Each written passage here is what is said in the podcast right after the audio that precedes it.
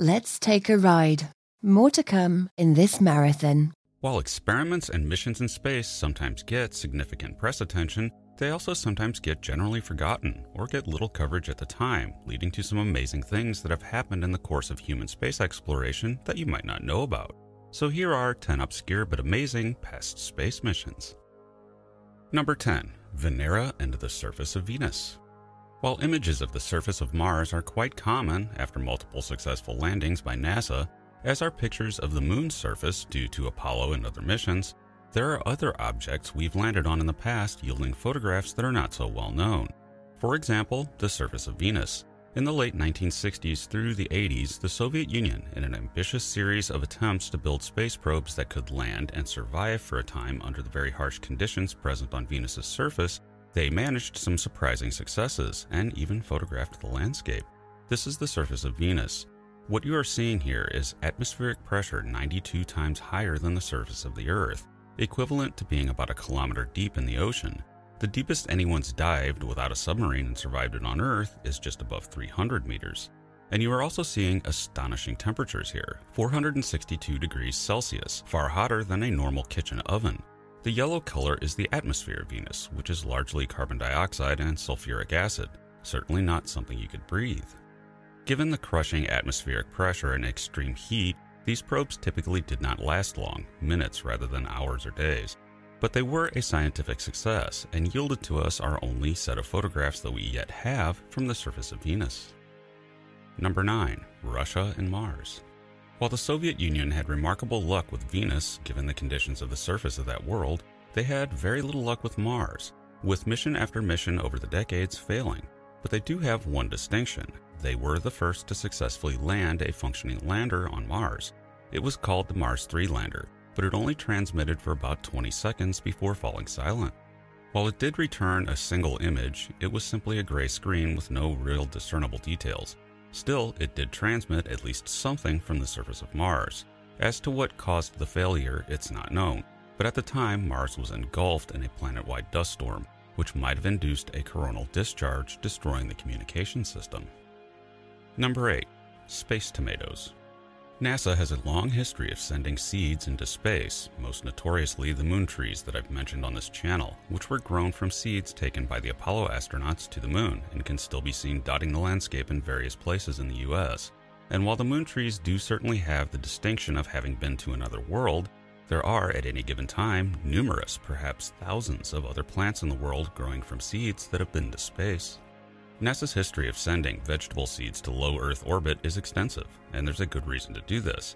If we're going to colonize the solar system and grow food on space missions and eventually giant O'Neill cylinders, we need to know how that affects the seeds. So, starting in 1983, NASA began including seeds in missions, and by 1984, they had literally sent millions of tomato seeds up on the Space Shuttle Challenger to be distributed to classrooms to be grown by students, including a then nine year old me. And yes, I ate one of the tomatoes. This has been repeated thereafter in conjunction with the Canadian Space Agency. Seeds that have been to space continue to be grown by kindergarten through 12th grade students. And in 2006 and 7, tens of millions of cinnamon basil seeds were sent to the ISS and then grown back here on Earth. Generally speaking, the seeds do well after having been in space, and there seems to be great promise in the idea of growing food in zero gravity in the future. As an aside, not only have tomatoes been to space, but some of them even have space related names. Russian space engineer Mikhailovich Maslov was also an avid gardener that developed strains of heirloom tomatoes. One particularly nice strain he bred is grown today in gardens across the world and bears the name of his friend cosmonaut Vladislav Volkov, who died in a reentry accident in 1971. To try this bit of space history, you'll probably have to grow the tomato yourself, unless you get lucky at a farmer's market but the seeds of the cosmonaut Volkov tomato are widely available from seed companies. Number 7. Visiting your own unmanned spacecraft in person. In 1967, NASA launched the Surveyor 3 spacecraft from Cape Canaveral on a mission to land on the lunar surface to help prepare for manned missions to the moon. In particular, the spacecraft studied the lunar soil to determine if it could support the weight of a full on Apollo lunar lander, along with collecting scientific data about the soil. But even after it had fully finished its mission, it still had work to do. In November of 1969, Apollo 12 landed on the moon just 600 feet from Surveyor 3. The craft was then visited by astronauts Alan Bean and Charles Conrad Jr. Human astronauts visiting spacecraft in general is nothing new. The Hubble Space Telescope was serviced multiple times in space. But humans visiting their own remote spacecraft on the surface of another world is something else entirely but I doubt it will be the last time we do that, as it seems likely that someday someone will visit the defunct landers that dot the Martian globe and maybe bring one home. Number 6. Parachuting to Mars. In the history of human space exploration, we have plenty of footage and photographs of deep space probes being launched. That's easy enough when you have someone standing around with a camera on Earth to catch it. But landing is an entirely different thing. There are not yet people with cell phone cameras standing on other planets. But surprisingly, we do actually have a photograph of a space probe in the process of landing on another world. It was the Curiosity rover parachuting its way to the surface of Mars, and this photograph was snapped by the Mars Reconnaissance Orbiter as it made its way down to the surface of Mars in 2012. Getting MRO to snap this image involved some serious spacecraft acrobatics and very good timing, but they got it. So there you are, an image of a probe from Earth in the process of landing on Mars, where it's still operational and doing science to this day. Number 5. Huygens and the surface of Titan. Mars is, in most ways, the most Earth like planet in the solar system, and when looking at pictures beamed from its surface, it might look different, but yet not completely alien to Earth. That's what makes it Earth like, and it basically looks like a red Earth desert with a little less sunlight. But there are landscapes that are far more alien in our solar system. One of these is Saturn's moon Titan, and we have also landed on it and photographed it. Imagine what you're seeing here. Unlike Venus, this is a very low temperature environment, about negative 179 degrees Celsius or negative 290 Fahrenheit. That's not surprising. Titan only receives about 1% of the sunlight that Earth does. As a result, water is essentially a rock on the surface of that moon, but because of those temperatures, we end up with a kind of analog of Earth. Titan has liquid on its surface in the form of hydrocarbons, and even an analog of Earth's water cycle with those liquids. Given that there is liquid on the surface, that opens up the door to a very low temperature form of life, if it's possible. This hasn't been confirmed, but it could be that the landscape you see here is teeming with very alien, very low temperature microbes. Number 4. Impacting a comet. It may seem improbable to pull it off, but the best way to study the interior of an object in space is to fire a large gun at it and see what comes out. And we once did that, sort of. On July 4, 2005, NASA's Deep Impact spacecraft placed an impactor in front of Comet Tempel 9 and it ran into it. The resulting impact was the equivalent of 5 tons of TNT and caused the loosely bound comet to release unexpected amounts of dust and gas as a result even causing the comet to rapidly brighten by six times what it had been before the impact. The results were somewhat surprising. The comet contained more fine dust than was expected beforehand and less outgassing from ice. They also found carbonates and clays, which typically require exposure to liquid water to form. How those formed is not well understood. Number 3. Seeing the nucleus of Halley's Comet. In 1986, the much anticipated passage of Halley's Comet occurred, this comet is famous throughout recorded history, having been spotted in 1066, the year of the Battle of Hastings, with its 76 year orbit first calculated and predicted by Edmund Halley in the 18th century. And its 1910 apparition was, by all accounts, quite spectacular. So, the 1986 apparition of Comet Halley was widely anticipated and planned for within the scientific community. The comet itself, as seen from Earth, was somewhat of a dud, while it appeared in the night sky, it was not the blazing bright comet it had sometimes been in previous passes. It seems to be a rather hit or miss comet as far as brightness, but it does have the distinction, perhaps fitting for the most famous comet in history, of having been the first to have its nucleus photographed. In 1986, the European Space Agency sent the Giotto spacecraft to study Comet Halley up close and snap a picture of said nucleus. It was a success and shed new light on comet composition, but there were also some surprises. One was that the probe survived at all. There had been predictions that the dusty environment around the comet would destroy the probe, and despite one impact even spinning it around and possibly even taking a chunk out of the spacecraft, it was able to recover and even go on to study a second comet some years later. Most of the dust itself turned out to be very small, more like cigarette smoke than sand, and the nucleus itself was very dark, suggesting a heavy dust coating. The jets of material coming off the comet due to the melting of the ices forming its coma and tail was mostly water with a mix of carbon dioxide, methane, and ammonia, and a lot of dust. Halley's Comet is predicted to return in 2061. Number 2. Detonating a nuke in space. Nuclear testing these days is considered a bad thing, essentially a global taboo that's mostly banned by treaty, or not pursued at all other than by a handful of countries with less than stellar international relations. But this was once not so, and within the history of nuclear testing and its relationship with space, there are some odd stories. One would be a nuclear detonation detected in 1979 off the coast of Antarctica near the Prince Edward Islands. To this day, no one has admitted to this test, though it's generally thought to have been a joint test performed by South Africa and Israel.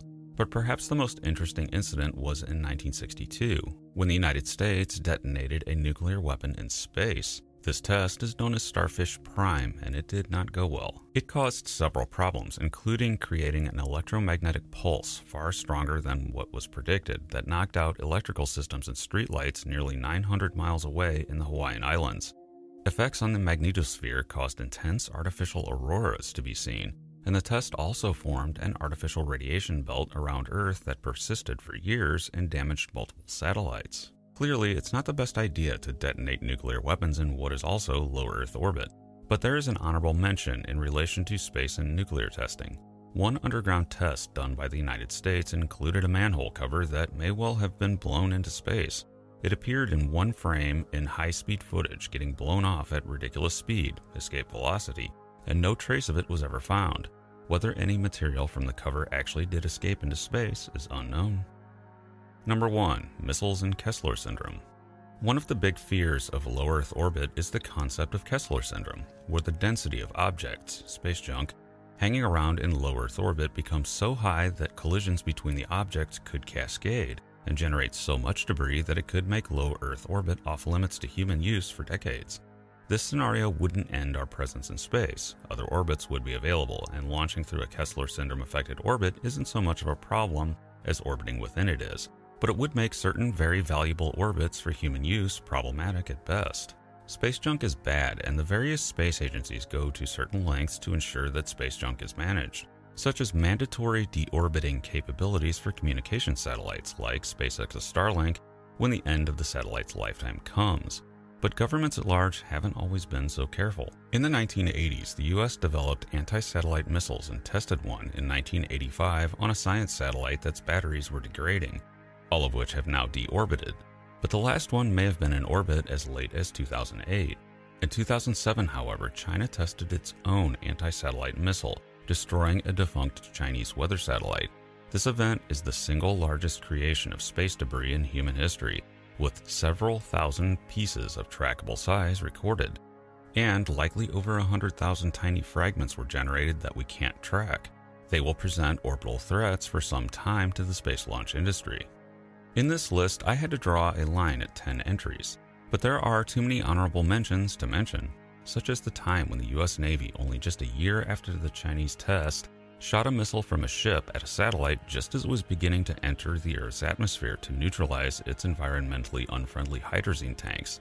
Obviously, the 80s anti missile idea worked. Or that time we parachuted a probe into Jupiter's atmosphere but didn't take any pictures. Or when we attempted to collect cometary material in interstellar grains passing through the solar system and then successfully returned them to Earth. There's just so much, so I'll probably do a sequel to this list in the future. Imagine the very earliest humans looking up at the night sky. Among the brightest objects they would have seen were the planets, and among those would have been Jupiter. What Jupiter actually was in those days was a mystery, and it took until Galileo first trained a telescope on it to learn more. But as our understanding of Jupiter as a planet has progressed from there, new mysteries have arisen regarding this world. So here are 10 unusual aspects of planet Jupiter. Number 10. You can hear Jupiter on shortwave radio. Amateur astronomy is usually something we think of in terms of optical telescopes, binoculars, and naked eye stargazing. But there is another way to do it radio astronomy, and with the right equipment, you can actually listen to Jupiter. Jupiter produces radio waves very strongly at roughly 5 to 40 megahertz. This means that a shortwave radio with the right antenna can pick up Jupiter's emissions, How it creates these radio emissions has to do with the actions of subatomic particles spiraling around in Jupiter's intense magnetic field. Jupiter's emissions tend to sound like distant ocean waves crashing on a shore, along with crackling and pops similar to listening to a bag of popcorn cook in a microwave. To hear them, check out NASA's Radio Jove project, link below for more information. Number 9. The Great Red Spot. One of Jupiter's most prominent features is the Great Red Spot. Astronomers have been observing it continuously since about 1830, but unconfirmed observations of what might have been the red spot go back to the 17th century. It's anyone's guess how old the spot actually is, but even at two centuries, it's hard to imagine how a single storm could rage for so long, but it has. But it's also changed across time and may even be dying. In the 21st century, the spot has been observed to be shrinking and even flaking with small parts of it spiraling off the edges and dissipating. This could mean that the storm is winding down, but equally possible is that it might flare back up and continue to rage on for centuries. Part of the problem of figuring this out is that we actually know very little about the dynamics of the red spot, or how deeply it extends into Jupiter's atmosphere.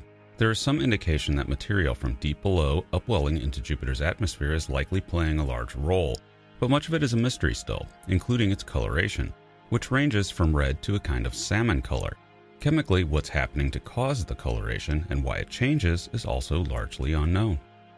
Number 8. Metallic hydrogen. At the temperatures and pressures present within Jupiter's interior, hydrogen can do something very strange when compared to its normal gaseous self. While it normally does not behave like a metal under normal conditions, under the conditions present at Jupiter, it can take on a form known as metallic hydrogen and behave something like a metal and even become electrically conductive. The metallic hydrogen of Jupiter is thought to extend very deep into the planet's interior and be in a fluid state. Above it would be a layer of hydrogen in its normal liquid state, meaning that much of Jupiter is in a fluid state under intense pressure and heat. One odd property of metallic hydrogen is that it's thought that it may be metastable, meaning that you could take a sample of it out of Jupiter into low pressure and it would remain metallic hydrogen. This may have implications on future technology, Metallic hydrogen is thought to be a superconductor, but at room temperature rather than the very low temperatures as is typical for other superconductors. And if it's in fact metastable, it may turn out to be useful for that purpose. Experiments to create metallic hydrogen here on Earth have reported some unconfirmed successes. Number 7. Jupiter's core may have disappeared. Early in the history of the solar system, it's likely that Jupiter started out as a solid core of rock. In order to attract and collect up so much material from the solar nebula to form the atmosphere, it's likely that this object would have been quite large, on the order of 12 to 40 times more massive than Earth. It's always been assumed that this rocky core still exists at the center of Jupiter. But this may not actually be the case. Recent measurements indicate that Jupiter may have no distinct core at all, or if it does, there isn't a hard boundary between it and the metallic hydrogen. The original material from the core is still there, but rather diffusely mixed in with the metallic hydrogen. This is actually rather strange, since this does not appear to be the case with Saturn, our other gas giant. In contrast, it appears to have something more resembling a solid core than Jupiter has, despite being less massive. Why there's a difference is still a mystery. Number 6. Wind, lightning, and the little red spot. Jupiter's atmosphere is violent and ridden with lightning, very powerful lightning that can be as much as 10 times stronger than it is here on Earth and this lightning strikes constantly. But one oddity about Jupiter's lightning is that it only strikes near the poles of the planet, with none at the equator. This is thought to be an effect of solar heating, which stabilizes Jupiter's upper atmosphere enough to prevent the convection that would normally produce lightning. The poles do not see this heating, and because of that, they see lightning. In addition to lightning, there are Jupiter's winds. Its wind speeds can exceed 384 miles per hour, nearly double that of the highest wind speeds recorded in hurricanes here on Earth. These speeds on Jupiter were recorded in an odd feature known as the Little Red Spot. This feature began forming in 1998 with the merging of three separate white storms. There were subsequently several other mergers with other storms, but in 2005, for reasons unknown, the entire storm turned red. What this means and whether we are seeing the formation of a new great red spot remains to be seen. Number 5. Jupiter may have been key to the genesis of life on Earth, or not. One of the contributing factors to life's genesis on Earth is that after the late heavy bombardment stopped, Earth has experienced a general calm as far as impact events go, allowing life on Earth to flourish. Well, unless you're a dinosaur. That said, while they do periodically happen, of course, it could conceivably be far worse. Conventional thinking has always been that this is due to Jupiter essentially vacuuming up material, thereby protecting the inner solar system. But more recent evidence actually suggests the opposite that Jupiter and Saturn in tandem tend to toss material at us rather than deflect it. Regardless of whichever is the case, we have actually seen Jupiter eat a comet. In 1993, comet Shoemaker-Levy 9 was determined to have been captured and in orbit of Jupiter. It was subsequently torn apart by the giant planet, and in 1994, multiple chunks of the comet smacked into Jupiter in a line, leaving a series of dark spots on the planet's atmosphere that were even visible in small telescopes for a time. Number 4. Jupiter's massive magnetosphere. Not only is Jupiter the largest planet in the solar system, excepting the Sun's, it has by far the strongest magnetosphere of any object in the solar system. This magnetosphere is thought to be generated by the metallic hydrogen and is so large that it stretches out to the orbit of Saturn, making it one of the largest natural structures present within the solar system. This leads to an interesting effect on Jupiter. Gigantic auroras glow at the north and south poles, and they are far more powerful than what we see on Earth with our northern and southern lights. Up until recently, Jupiter's auroras were thought to simply be larger versions of Earth's, but this has turned out to not be the case. Instead, it's a secondary type of aurora that only causes a very weak effect here, where electrons are accelerated into the atmosphere via rippling in the magnetic field. Given that Jupiter's magnetic field is so much more powerful, it can accelerate the electrons to much greater effect into the planet's atmosphere, and while Jupiter's auroras never stop and are always on display, unfortunately, if you were in orbit of that planet, you wouldn't see them. They do not radiate in the visible light spectrum. Number 3. Where is Jupiter's water? Jupiter is not just a huge ball of hydrogen and helium. Within its atmospheric makeup are also many other elements, including sulfur, nitrogen, and carbon. In fact, it seems enriched with them when compared to an object like the Sun. How this happened is thought to be due to water freezing and capturing the materials, and as Jupiter formed, it could have ingested large amounts of these enriched ice chunks. So there should be plenty of water in the atmosphere of Jupiter, but there doesn't seem to be, at least in the concentrations expected in order to yield all the other materials present. How the concentrations of other elements present in Jupiter's atmosphere came to be remains a mystery. Number 2. Jupiter's mysterious flashes. Over the past few decades, amateur and professional astronomers have noticed bright, short lived flashes of light coming from Jupiter. While these are thought to be impacts of large objects, to be seen at a distance, they did not leave the characteristic darkened debris spots that Comet Shoemaker Levy 9 did. As if that weren't enough, Jupiter's belts also have a tendency to disappear occasionally, only to reappear sometime later. Some insights have recently been gained into this phenomenon. It appears that white frozen ammonia clouds can occasionally obscure the belts, only to dissipate, allowing them to reappear. Number 1. The ice shell moons. While Jupiter itself is unlikely to be habitable to much of anything, its moons are a different story. All four of the Galilean moons of Jupiter have been advanced as possibly having had the opportunity for life to arise on them, including Io early in its history. As to Ganymede, Callisto, and of course Europa, Liquid water oceans beneath the surface of their ice shells seem strong possibilities for all three of these worlds. As such, in principle, they are all three candidates for current life. While any life found on these bodies is probably going to be microbial, or at least very simple, life does tend to surprise, so who knows what might lie under those shells of ice. But in particular, one candidate stands out Europa.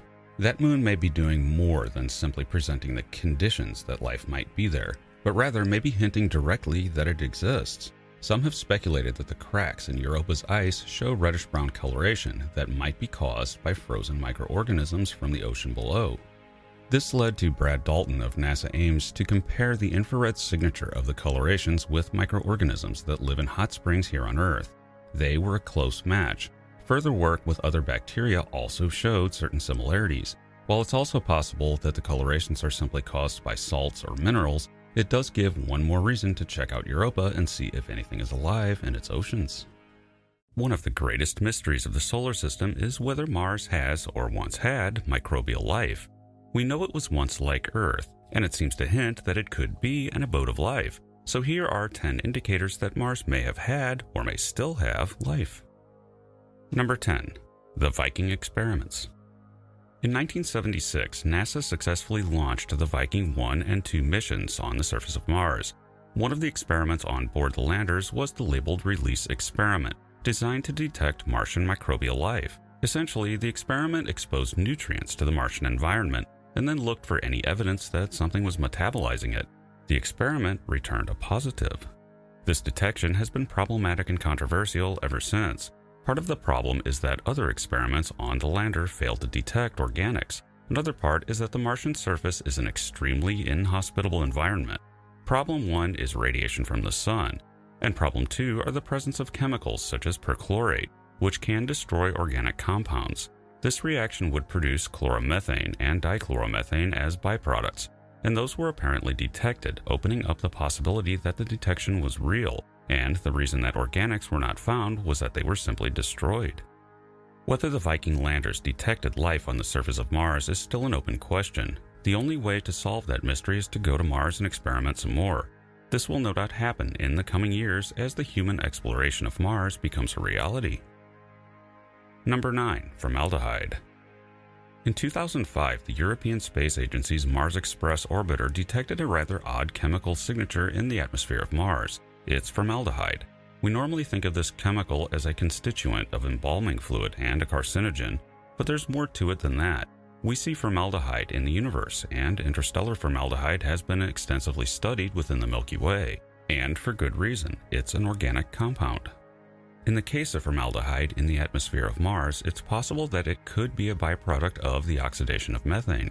This would suggest that Mars is very geologically active, but we really don't see that it is. Its major volcanoes appear long dead, and what may still be occurring doesn't seem too active. The other option is that it's a byproduct of microbial life, but this is a pretty ambiguous indicator in the end. Number 8. The lichen that could survive on Mars. One of the best ways we have of understanding if there was or is life on Mars is to look at very resilient species of organisms here on Earth, simulate the conditions of Mars, and see if they could survive. While a number of resilient bacteria from Earth have been shown to be able to survive the conditions expected at shallow levels in the soils of Mars, one organism stood out. It was an Antarctic lichen. Known as P. chlorophanum, it survived at temperatures as low as minus 51 Celsius low atmospheric pressure like that of Mars, and endured large amounts of radiation during a 34 day experiment. The lichen fared well enough that if it had some protection against radiation, such as living under a rock or in a crack, it might actually be able to survive on the surface of Mars long term in an active state. And in fact, it adapted to the conditions and ramped up photosynthesis as the experiment went on. In other experiments involving lichens, they've shown themselves not only capable of handling Mars, but clinging to life in space itself. Lichens might also survive things like Mars's global dust storms by going into a dormant state, something that some Earth lichens can do on the order of centuries if covered in snow or dust. This one has two implications. Firstly, if Mars ever developed life like this lichen, then that life could still be there, surviving in cracks or beneath rocks. Second, we should be careful with what life we transport to Mars, even accidentally, because some of it could, in principle, survive and contaminate that planet. Number 7. Oil on Mars? One of the strangest possibilities is that if Mars once had, or still has, microbial life, it may be possible that the process that produced crude oil deposits on Earth might also have occurred on Mars. On Earth, crude oil deposits are thought to be produced when marine microorganisms die and become trapped in sedimentary deposits. As this becomes sedimentary rock, heat and pressure converts the material into petroleum. While the origin of petroleum is somewhat controversial, in the case of Mars, it might have been possible for oil to form from any microorganisms that were present in the past, or, in an alternate hypothesis, trapped hydrocarbons left over from the formation of the solar system, and have crude oil deposits. In principle, these should be detectable as methane emissions, effectively natural gas, through the geologic exploration of Mars, and maybe someday an oil rig. Number 6. The Reanimating Corpse Planet. This is more of a concept than an indicator, though if it were to happen, it would provide a perfect opportunity for observing life on Mars from here on Earth. One of the things that makes the surface of Mars inhospitable to most life as we know it is the high amount of ionizing radiation that reaches the surface. But this changes. Due to Mars's orbital eccentricity and the tilt of its axis, it may be that Mars goes through periods, the most recent being about 450,000 years ago, where dormant surface life on Mars hidden beneath the surface might reanimate and recolonize the surface for a time, a sort of periodic Frankenstein planet that reanimates periodically and resembles its former self.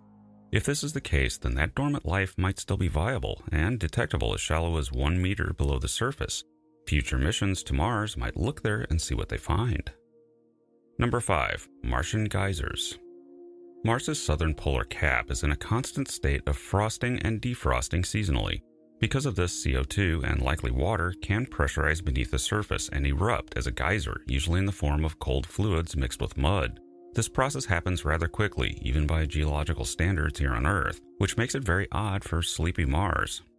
Around these geysers, dark spots and channels can be seen that are not well understood. One team has proposed that they represent photosynthesizing microorganisms, the idea is that these microorganisms hibernate while the southern polar cap is in darkness. As the sunlight returns, however, light reaches the ice and the organisms beneath. As they start to photosynthesize, they produce heat and liquid water, which is trapped under the ice and cannot evaporate. The sun then further melts the ice, and the microorganisms appear gray. But as soon as the ice melts completely, they dry out and turn black, creating the dune spots. While this remains a possibility, it could also be something entirely geological that forms the dune spots. Only by going there with a probe will we answer the question definitively. Number 4. Curiosity and Complex Organics. In the summer of 2018, NASA's Mars Curiosity rover at Gale Crater was studying roughly 3.5 billion year old mudstone rocks. Within these rocks, something was seen that hadn't been seen on Mars before large concentrations of organic chemicals, essentially the missing organics that the Viking landers had failed to detect. They came in the form of very complex organic molecules thought to have been preserved due to the presence of sulfur. Even stranger, this mix of chemicals resembles what happens when kerogens break down. Kerogens are interesting because they are of biological origin here on Earth, and in fact are a precursor to crude oil. But resembling does not make for a dead ringer, just a hint that life may have been responsible. Number 3. Fossilized bacterial mats on Mars. Life leaves its mark on planet Earth in many ways, ranging from the oxygen in our atmosphere to the fossils of shells one might find eroding from a mountainside. But even the smallest life, the bacteria, do leave traces of themselves. One such trace are fossilized bacterial mats that show the action of bacterial colonies millions of years ago. Here on Earth, these mats form in areas of shallow water, such as lakes or coastal areas. If the mats are undisturbed, they can fossilize, and in fact may represent some of the oldest fossil evidence of life on Earth with one formation in Australia yielding examples that are as old as 3.48 billion years. But Earth is not the only place where potential fossilized bacterial mats have been seen. There are candidates on Mars photographed by NASA's Curiosity rover. Present are domes, roll ups, pits, and other indicators in the sedimentary rock that looks much like they do here on Earth. More mats here on Earth change as they dry up, rebound, and so on. This also appears to be the case with the structures on Mars. The rocks look eerily similar. Unfortunately, to go much further with this one, we would need a sample return mission to bring samples of the sedimentary rock back to Earth to be studied in a lab. This is unlikely to happen anytime soon. Number 2. The Martian Meteorites. It may surprise you, but we actually have pieces of Mars right here on Earth in the form of meteorites that originated on the surface of that planet, but were blown off into space during large impacts. There are currently over 100 known examples of meteorites that show geologic and chemical evidence indicating a Martian origin. Some of these rocks may indicate the presence of past life on Mars. This is a controversial topic, and no consensus within science has formed around just what's going on with certain features in these meteorites. At one point, it was even announced by then President Bill Clinton that evidence of life had indeed been detected in the Allan Hills 84001 meteorite, this was called into question by other researchers, but it's an interesting factoid that the only government to have ever announced evidence of the existence of extraterrestrial life in an official capacity was the US government under the auspices of NASA, and they jumped the gun and announced it too early only for it to be called into question. Wrap your minds around that one, conspiracy theorists. The first of these meteorites is the aforementioned Allan Hills 84001, this meteorite was found in Antarctica, and in 1996 it was reported that microscopic features, along with geochemical anomalies, may indicate evidence for past life in this meteorite. The problem was that this life was very small, far smaller than Earth microbes, and as the story unfolded, it became clear that non biological processes could explain all of the features seen within the rock. But life could also have been responsible, so the question to this day remains up in the air. Another example is the Nakhla meteorite, which fell in Egypt in 1911. With this meteorite, evidence of what looked like nanobacteria again were found. Further, they found organic chemicals within the meteorite that might be life related. And they further found that most of it probably isn't recent earthly contamination, but actually from Mars. But carbon is a common element, and you don't need life for it to exist. In fact, it's the opposite in Earth's case with its carbon based life, so no dead ringer here. Two other meteorites that show anomalies are the Shergotty and Yamato 000593 meteorites. Shergotty shows what appears to be alteration by water before it arrived on Earth. Fragments of this meteorite were picked up almost immediately by residents of Shergotty, India, and it was an observed fall, so this is a very pristine example of a Martian meteorite. Within it, what appears to be a biofilm associated with microbes has been reported, but more work on this meteorite needs to be done before anything conclusive can be said. With Yamato 000593, this meteorite is effectively a lava rock, a basalt that formed on Mars about 1.3 billion years ago. There it sat until about 12 million years ago when it was ejected in an impact. Evidence of exposure to liquid water before it fell to Earth is present in this meteorite, but there are also bizarre spheres of carbon found inside, but only in certain parts of the rock. Biology being responsible for this is on the table, but again, it's far from conclusive evidence. Number 1 Methane. The biggest hint that something life related may be going on at Mars is the gas methane which is a gas that life on Earth produces. Mars's atmosphere makes methane chemically unstable. The ultraviolet radiation streaming off the sun and the chemistry of Mars's atmosphere quickly destroys the gas. This means that if methane is present on Mars, it must be replenished by some process, either geological or biological. Methane has indeed been detected on Mars. And the source of that methane is rather mysterious and tantalizing. We're not talking about a lot of methane, which was first detected on Mars in 2003. But as study continued, it became clear that the methane was concentrated in certain areas on Mars, and more provocatively, appears to be seasonal. Seasonal methane releases could be produced geologically, but we also know how seasonal changes impact life here on Earth, and the lack of obvious volcanism and hydrothermal energy on Mars would be a point against geology. Bolstering this were observations from June of 2019 by the Curiosity rover, which detected unprecedented levels of methane being released. While it's still not clear if it's biological in origin, it could be that methanogenic bacteria, very similar to the earliest life on Earth, could still be active on Mars, deep below the surface, where liquid water is still possible. Once again, only human exploration is likely to answer the question. On this channel, we often wander the universe distantly, at least with our imaginations, if not physically going there. But this time, let's look closer to home, but not too close. It's somewhere we've actually visited in person. It's the moon. And like most objects in the universe, it is no stranger to mysteries and oddness. So here are 10 strange aspects of our own moon. Number 10. Human impact on the moon will last a very long time. We live on a very, very dynamic planet. The forces of nature on Earth are constantly at work reshaping our world. Volcanoes deposit new rock, the winds and water erode, not so on the moon, where erosion, provided by micrometeoroids impacting the surface over immense amounts of time, and to some degree the solar wind, is so slow that any change introduced by human activity will last almost indefinitely. Take this footprint from the Apollo missions. It's estimated that it could last at least several million years at current rates of erosion, or lunar gardening as it's called. But the equipment itself, such as the descent stage, could last up to 100 million years. That's if a bigger meteorite doesn't come along and entirely obliterate a landing site. But there is one type of object left on the moon that is almost certainly no longer there. It's the American flags. Due to the intense ultraviolet radiation from the sun, Earth has some protection there and things still fade and degrade. The moon has no protection at all, and the nylon flags would have completely degraded and disintegrated over the decades. By now, nothing likely remains other than the poles. Number 9. The moon has a smell. During the Apollo missions to the moon, it was noted by the astronauts that the moon's dust was not easy stuff to deal with. No matter how well they tried to brush off their suits before going back into the lander, they could not eliminate the lunar dust that clung to them. Upon getting back into the lander and taking off their helmets, they noticed that the lunar dust smelled very strongly.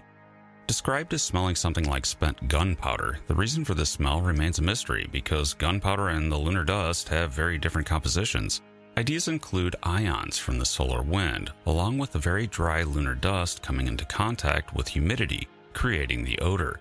Presumably, this will be an issue for any lunar colony we've found, and I would imagine good air filtration will be a must. But there's another aspect to this. Astronaut Jack Schmitt even had some kind of an allergic reaction to the dust the first time he smelled it, though he acclimatized in later incidents. Number 8. The moon may have water and sparks. The lunar surface is a very, very dry place. Desert doesn't describe how dry it actually is. Water does not survive on the surface long term due to the action of the intense sunlight. But there are areas on the moon where sunlight never reaches. In the 1960s, it was first conjectured that certain craters on the moon, near the poles, that were deep enough to never receive any sunlight, thus could still contain water ice deposited there long ago by comets. Evidence mounts that this is indeed the case, with NASA's Lunar Reconnaissance Orbiter discovering that the floor of Shackleton Crater near the moon's south pole could have as much as 22% of its surface covered in ice. This is important for any hopes of founding a human colony on the moon, Water is heavy, and launching it from Earth is expensive, so having as much water natively available to a colony is a great thing, not only for drinking and growing food, but also making oxygen and fuel. That's one less problem facing those with the intent of colonizing the moon. But that's not the only thing to be found in the permanently shadowed regions of the moon. Scientists have found that the soil in these regions show evidence that it has been partially melted that's not too surprising for a surface being bombarded by micrometeoroids, but there may be something else going on here melting the soil. A recent NASA study found that during powerful solar storms, the moon's surface might become electrically charged in the very cold, permanently shadowed polar regions. That charge would build up over time and then discharge, causing the soil to literally spark and slightly melt. Imagine how alien that might seem, walking on the lunar surface in pitch black conditions, the only sources of light being the stars blazing overhead with no atmosphere or light pollution to mute them, and tiny flashes from the sparking soil beneath your feet. Number 7. The moon may have once been part of Earth. A great mystery within planetary science is just how the moon formed.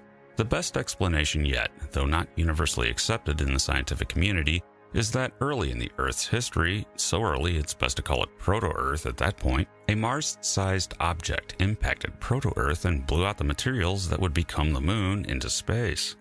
Given the name Theia, this Mars sized object is thought to have been a glancing blow where it hit at a certain angle sufficient to toss enough material out of the collision that could coalesce and become the moon.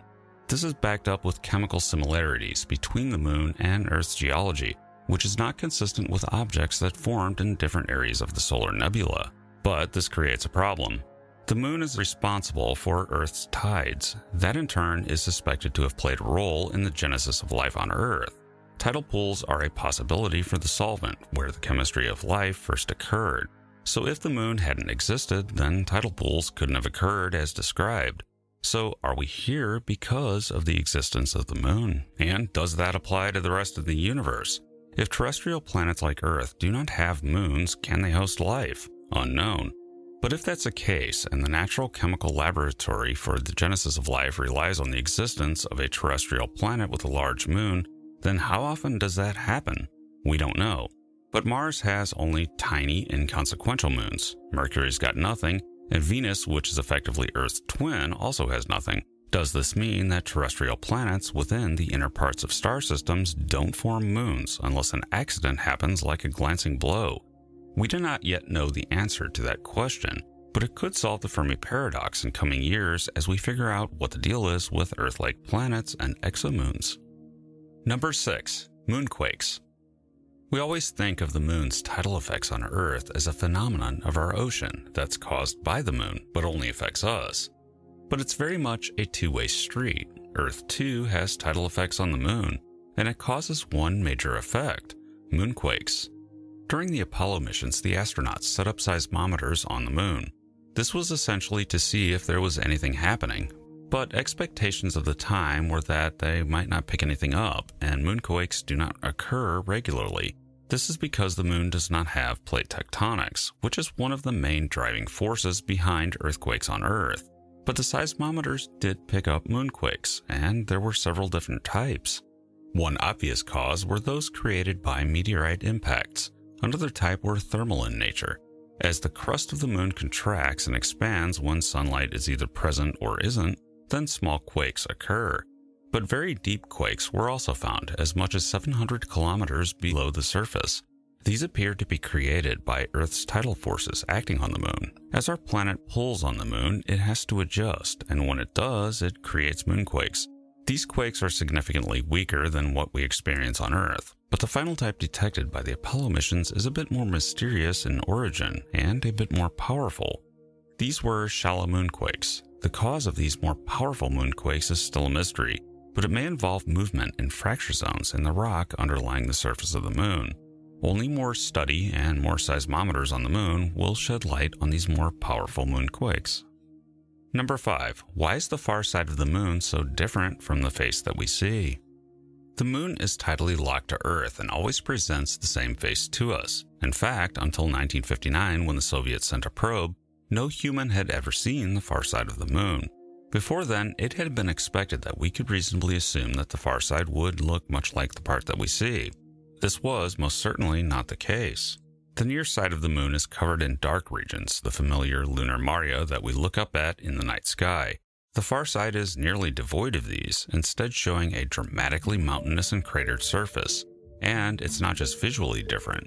It's been found that the moon's crust on the far side is apparently significantly thicker than on the near side.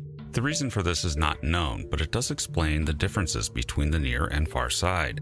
The thinner side was simply more prone to allow for molten mantle material from the moon to flow out after an impact, forming the Maria. But it doesn't answer the question as to why the far side's crust is so thick. One possibility is that when the moon formed after the collision with Theia, the coalescing material may have formed two moons, a large one and a small one, in a similar orbit.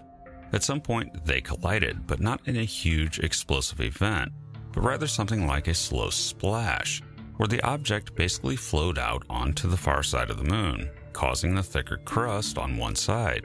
But there's a problem. If this is what happened, we would expect to find differences in composition on either side of the moon. We don't. The variations within the composition of the lunar surface appear continuous between both sides. A second idea is particularly interesting to imagine. After the formation of the moon after the impact with Theia, the moon could have been seriously close, as close as 20,000 kilometers, and both Earth and the moon would have been in a molten or semi molten state at this time. Given how close they were, the tidal effects on both bodies would have been severe. During this time, the tidal locking of the moon might have occurred, with the near side facing a very hot Earth and the far side cooling far faster. This could have allowed vaporized materials to migrate to the cooler far side of the moon and condense and build up, building up a thicker crust over time. Number 4. The moon is receding into space. While the moon was once closer to Earth, the process of it receding has never stopped, and each year the moon moves about 4 centimeters further away. This leads to an odd coincidence that the moon's apparent size in the sky is nearly identical to the sun. It allows for total solar eclipses and a nearly complete view of the sun's corona. This is rare. While eclipsing bodies in the solar system aren't rare, it's rare that our moon can so exactly block the sun's disk. This was not always so, and in 600 million years it won't be possible, and only annular eclipses will be visible from Earth. As the moon moves further away, things are eventually going to get chaotic here on Earth. Sometime around 3 billion years from now, it will be so distant that it no longer regulates Earth's rotation. This means that Earth will undergo serious changes in its axial tilt, and the whole thing will become highly irregular. But at least it's better than what's going to happen with Mars. Its moon Phobos is set to collide with Mars in only about 50 million years. It's too small to destroy Mars, but if we have colonies there at the time, it'll be a problem to tackle for sure. Number 3. Without the moon, we may have never evolved. One of the biggest questions within the subject of the origin of life on Earth is the role of the moon. One possibility is that life first arose here in oceanic tidal pools. Water accumulates in a pool, essentially becomes stagnant, and that allows for the chemistry of the beginnings of life to occur. If this is the case, then the moon causes the tides, and without it, life on Earth might not have been able to arise. While speculative, the actual conditions for which life to come from abiotic chemistry are poorly understood at best, and there are ways for water to pool other than tides. It does raise an interesting possibility. If indeed a large moon around a terrestrial planet is required for life to arise, then look at the inner solar system. Venus has no moon, and Mars just has very tiny ones.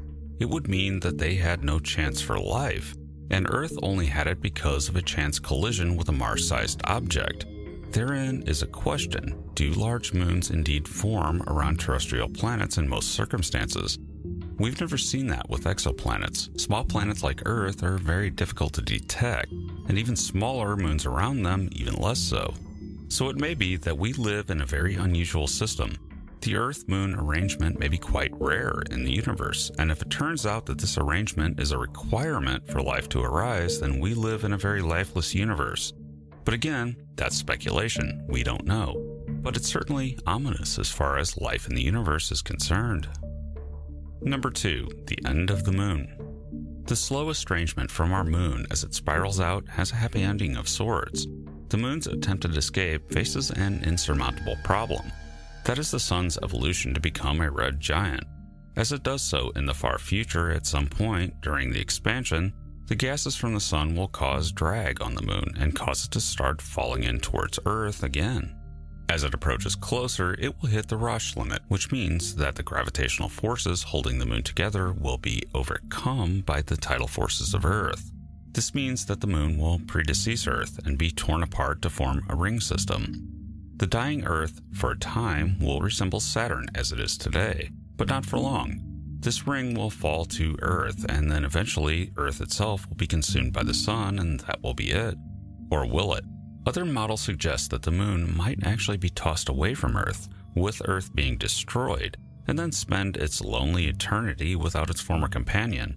Or it could be that the Earth and Moon system isn't consumed at all, the process of a star losing mass as it swells to a red giant stage isn't well understood, so it might be that the scorched Earth and Moon will spend eternity together, much as they are now, orbiting, in a probably very changed way, a cooling white dwarf cinder remnant of the Sun. Number 1. The Moon is being bombarded by life. Orbiting a planet with an enormous biosphere and even a civilization living on it is going to expose a moon to life in a number of ways. Most obviously is when that civilization lands on its surface and plants a flag on it. But that's not the only way life from Earth could end up on the moon. Now, ending up on the moon and living on it are two different things. The moon is far too harsh for anything to survive there for long. But just as meteorites of lunar origin are found here on Earth, it may also be the case that rocks from Earth have transported life to the moon through panspermia. It's safe to say that that life didn't last long, but it's possible that even tardigrades, which are not microbial, might have made it to the moon in some form. And of course, traveling with Apollo would have been bacteria, even within the astronauts themselves in their intestinal tracts. But humans aren't the only macroscopic life from Earth to have been to the moon. There's another seemingly unlikely visitor to the moon that greatly outnumbers the number of humans that have visited the moon. And if you know where to find one, you can meet one of these alternative astronauts yourself and even talk to it for hours if you're so inclined. It's a group of trees. During the Apollo 14 mission, astronaut Stuart Roosa used his small amount of space allotted to carry personal items to carry tree seeds. Roosa had once been involved with the U.S. Forest Service in suppressing wildfires and wanted to pay tribute to the U.S. Forest Service. What better way than to bring along some seeds? And there was science to this. Scientists used the opportunity to see what would happen to the seeds after being on the moon. Turns out the seeds were resilient and most of them germinated, and the seedlings were distributed, and cuttings were made and also distributed, meaning that there are a lot of moon trees out there. Unfortunately, the record keeping was poor, so for the most part, we don't actually know where most of the moon trees are currently located. Efforts are ongoing to find the moon trees. Many of them have plaques from when the trees were distributed in the 1970s, but some of them will never be known and could be anywhere. Known examples are growing at Goddard Space Flight Center and a Girl Scout camp in Indiana, and trees are generally long lived. For example, some of the redwood trees from the experiment could live for centuries. Perhaps their seeds will be brought back to the moon in a new round of exploration. If we're ever going to explore and eventually colonize the galaxy, we're going to need functioning propulsion systems to do it. This goes for the nearest star or the other side of the Milky Way. So here are 10 hypothetical interstellar propulsion systems we might someday use to travel interstellar space. Number 10. Light sails. Light sails at their simplest are sails that function not on wind but on light pressure. Lasers stationed on Earth or in space can exert pressure on sails. Sails in general are ancient ideas, and we have lasers. So, out of all of the entries on this list, we are closest to realizing this one. In fact, there are multiple programs looking to build and use laser driven light sails, including Breakthrough Starshot, which looks to send a swarm of microprobes attached to light sails to Alpha Centauri at as much as 20% of the speed of light and get them there in just two to three decades. However, scaling this up to manned capability presents significant challenges, but as a means of exploring nearby stars, if programs like Breakthrough Starshot are successful, interstellar exploration may begin within the lifetimes of people alive today. Though one could argue we're already doing that, using instruments from Voyager to study the conditions of the fringes of the interstellar medium. Number 9. Nuclear Pulse Propulsion. Over the decades, there have been several proposals to build spacecraft accelerated by nuclear detonations to reach high enough speeds for realistic interstellar travel. The concept is simple build a spacecraft with a blast shield at the back, and then periodically drop nuclear bombs out of the back of the ship, detonate them, and that in turn pushes the spacecraft along.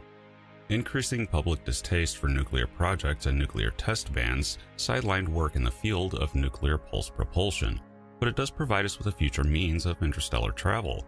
And nuclear detonations in space aren't the problem that they are here on Earth. Space is already full of sources of radiation. The launching materials off Earth to fuel such a spacecraft does pose risk, as is often pointed out when NASA launches radioactive isotope powered probes such as the Curiosity rover. This type of propulsion is, in principle, something that our current technology is close to being able to do. Number 8. Starseed. This option is effectively a nanoprobe gun. Using a 1,000 kilometer long hollow tube lined with electrodes, exploratory nanomachines could then be electrostatically launched at very high speed, up to one third of the speed of light. This puts a one way trip to the Alpha Centauri system at roughly 13 and a half years. That's fast, and the main advantage is that researchers sending these kinds of probes would get to see the fruits of their research within their lifetime. There are two downsides to this method, however. Number one would be the tube itself. Given its length, the tube would be difficult to keep straight and would need to be kept well away from gravitational sources in space to keep the nanomachines from impacting the tube while being accelerated. It's likely that the materials needed to create this are yet to be fully developed. The other issue is that nanotechnology is still generally in its infancy, so this method lays at least decades off but one can also imagine many types of hypothetical nanoprobes, such as modular devices that assemble into a larger probe upon reaching their destination, or von Neumann probes that can self replicate on site, or build custom equipment without having to return to Earth. How far this scales up, or if this could ever be used to do more, such as custom 3D print out humans on site to colonize a planet, remains to be seen in the relatively far future.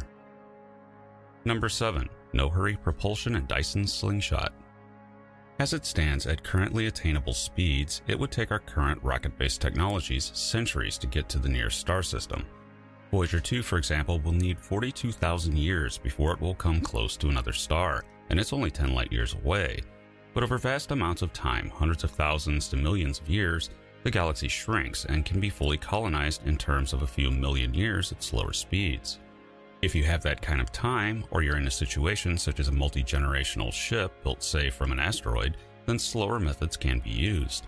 Other possibilities include powerful rockets launched not from Earth but from space, and also gravitational slingshotting.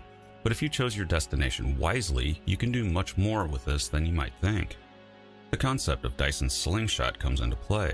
If you can get to a certain type of binary system, such as closely orbiting white dwarfs or even binary neutron stars, these types of systems can be moving very rapidly. Some of that energy can be imparted to a spacecraft passing close by and slingshotted out on a new trajectory at much higher relativistic speeds. In other words, it may take you a while to get to a binary neutron star system, but once you're there, you're on your way much faster to wherever you wish to go. Number 6. Nuclear fusion drives. Fusion always seems to be right around the corner and has been for decades, but recent developments may be changing that status quo. While large fusion reactors like what might be developed from megaprojects like ITER wouldn't seem useful in space until decades at least from now, there is a lesser known, somewhat more secretive project that may yield results much sooner. It's the compact or high beta fusion reactor being developed by Lockheed Martin Skunk Works. If that project works out, fusion could not just finally be right around the corner, but the reactor would be small enough to launch into space. If that ends up being the case, and if the idea works, that would allow energy generation in space on unheard of scales. The International Space Station, for example, has about 75 to 90 kilowatts available to it generated by an acre of solar panels. High beta fusion reactors would produce a hundred or more megawatts, enough to run a large city, yet be about the size of a city bus. With that kind of power available, goodbye ISS, hello Battlestar Galactica. There are several ways to use fusion as a propulsion system. One is direct thrust created by the fusion reaction, and another would be to generate electricity for the various electric methods of producing thrust, such as ion drives, plasma drives, photonic drives, and so on. Number 5. The Antimatter Valkyrie. Imagine being able to travel at 92% of the speed of light, and then when you need it, have the means to slow back down. And unlike some hypothetical faster than light methods of propulsion using exotic forms of matter, this one can be done with a material we've already created here on Earth, though it's perhaps the most costly material on Earth to produce antimatter. Assuming that antimatter in the future can be created in sufficient quantities efficiently enough to make it worth it, you could build the Valkyrie. How this works is that you create a small matter antimatter reaction, and the exhaust from their total annihilation pushes you along. Then, you add more antimatter, on the order of 100 tons or so for the length of your trip, and in the process, you've reached some seriously relativistic speeds. As designed, the Valkyrie works more like a train of sorts, with the crew compartments and payloads suspended between two engines on a long tether, which has the effect of reducing the overall mass needed to build the ship by eliminating some of the radiation shielding needed as the engines would produce gamma radiation. At these speeds, dust and debris in the interstellar medium would be a problem. Shielding from space debris is accomplished in this design by a dual use radiator in front of the ship.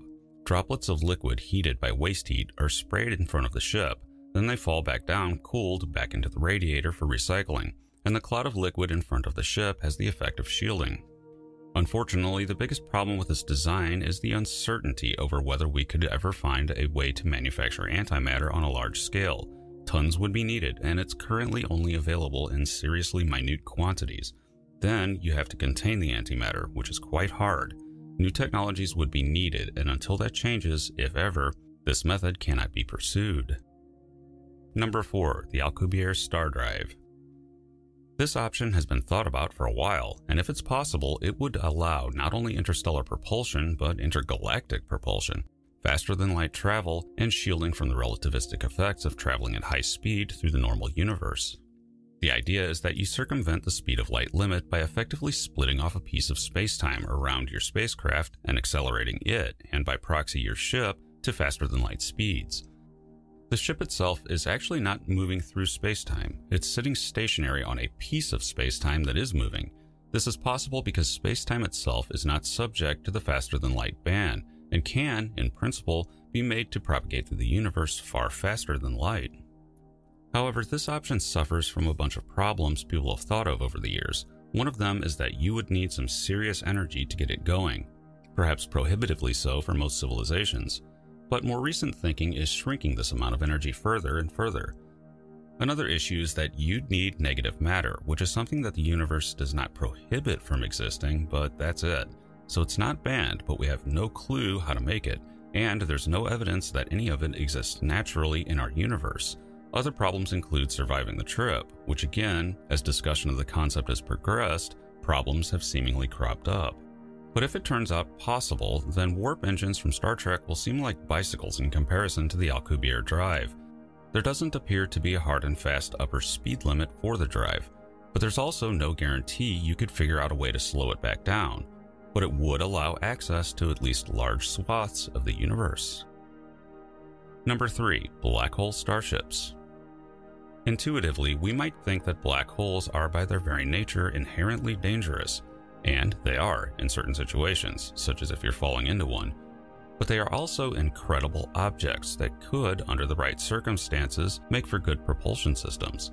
But in that case, you wouldn't want to use a natural black hole. Instead, you'd want to make an artificial one, and they are possible to make. Once you had a black hole, then you would use its Hawking radiation to propel the ship, essentially by creating a dish and directing the radiation. The materials needed to shield gamma radiation and build such a ship, it would generate a lot of heat, do not yet exist. But if they did, a 606 metric ton artificial black hole could produce 160 petawatts of energy. With that available energy, you could reach relativistic speeds in a matter of days. It's still being debated in physics whether using a black hole to power a starship is actually possible in practice, but it's not the only way you could use an astrophysical object to generate thrust. You can also use stars. This idea is relatively simple. Called a Shkadov thruster, it essentially involves building half a Dyson sphere, which then directs the star's output in one direction, thusly moving the star itself along with the thruster.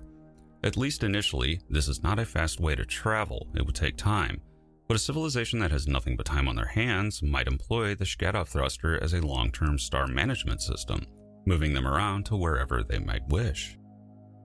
Number 2. Traversable wormholes. The concept of a possible connection or tunnel to another part of the universe is an alluring one in science fiction because it's one of the few ways that the speed of light limit might be circumvented that's consistent with general relativity. It's the traversable wormhole, and while entirely hypothetical, there are objects in nature that may or may not actually be hosting wormholes, such as the singularity at the center of a black hole, or very tiny ones that form in the quantum foam. The problem with wormholes is that they don't really appear to be very traversable, but what could make them traversable is, once again, negative matter. A shell of negative matter might be able to hold a wormhole open, but it's somewhat unclear where you might end up. Would it take you to some other point in the universe? If so, what time period, as they also open up the possibility of time travel. In fact, Kip Thorne and colleagues advanced that a wormhole normally connecting two points in space could be turned into a time machine if you accelerate one of the openings, though you could never go back to a time before the wormhole existed. But there's another aspect. If you could somehow open a wormhole and hold it open and step through, you may not get what you expect. One last possibility for wormholes is that they might not lead to some other point in space-time, but rather an entirely different universe. This is a problem because if other universes exist, they may have very different properties than this one. So stepping into a universe where matter can't exist in the form it does here, you may simply dissolve. Number 1. The Halo Drive. This option is a very recent addition to the list of possible star drives. In a recent paper by David Kipping, linked below, and links to an in depth video he did on the subject, and a recent interview I did with him on Event Horizon, he proposes using binary black holes as a method of propulsion. To make it work, you would fire a laser at the event horizon of one of the black holes just slightly above the surface. The gravity of the black hole would then warp the laser around to the other side, sending the beam back your way, but having increased the energy of the beam, blue shifting the light. This more energetic light could then be used for propulsion at relativistic speeds. This is a very efficient way to do it since the only energy you need to invest in it is actually getting to the black hole itself. Once past that, the Halo drive is effectively a free lunch. Also possible here is a method for slowing back down. If you travel from one set of binary black holes to another binary black hole system, you could use the Halo drive in reverse to slow back down. This could allow for a network of binary black holes to serve as a sort of natural highway system throughout the Milky Way. It's not over yet. Join me as we continue to travel through the cosmos. One of the great gray areas of astrobiology is just how alien biochemistry might work. Conventional wisdom would be to look at life on Earth. We know for a fact it can exist.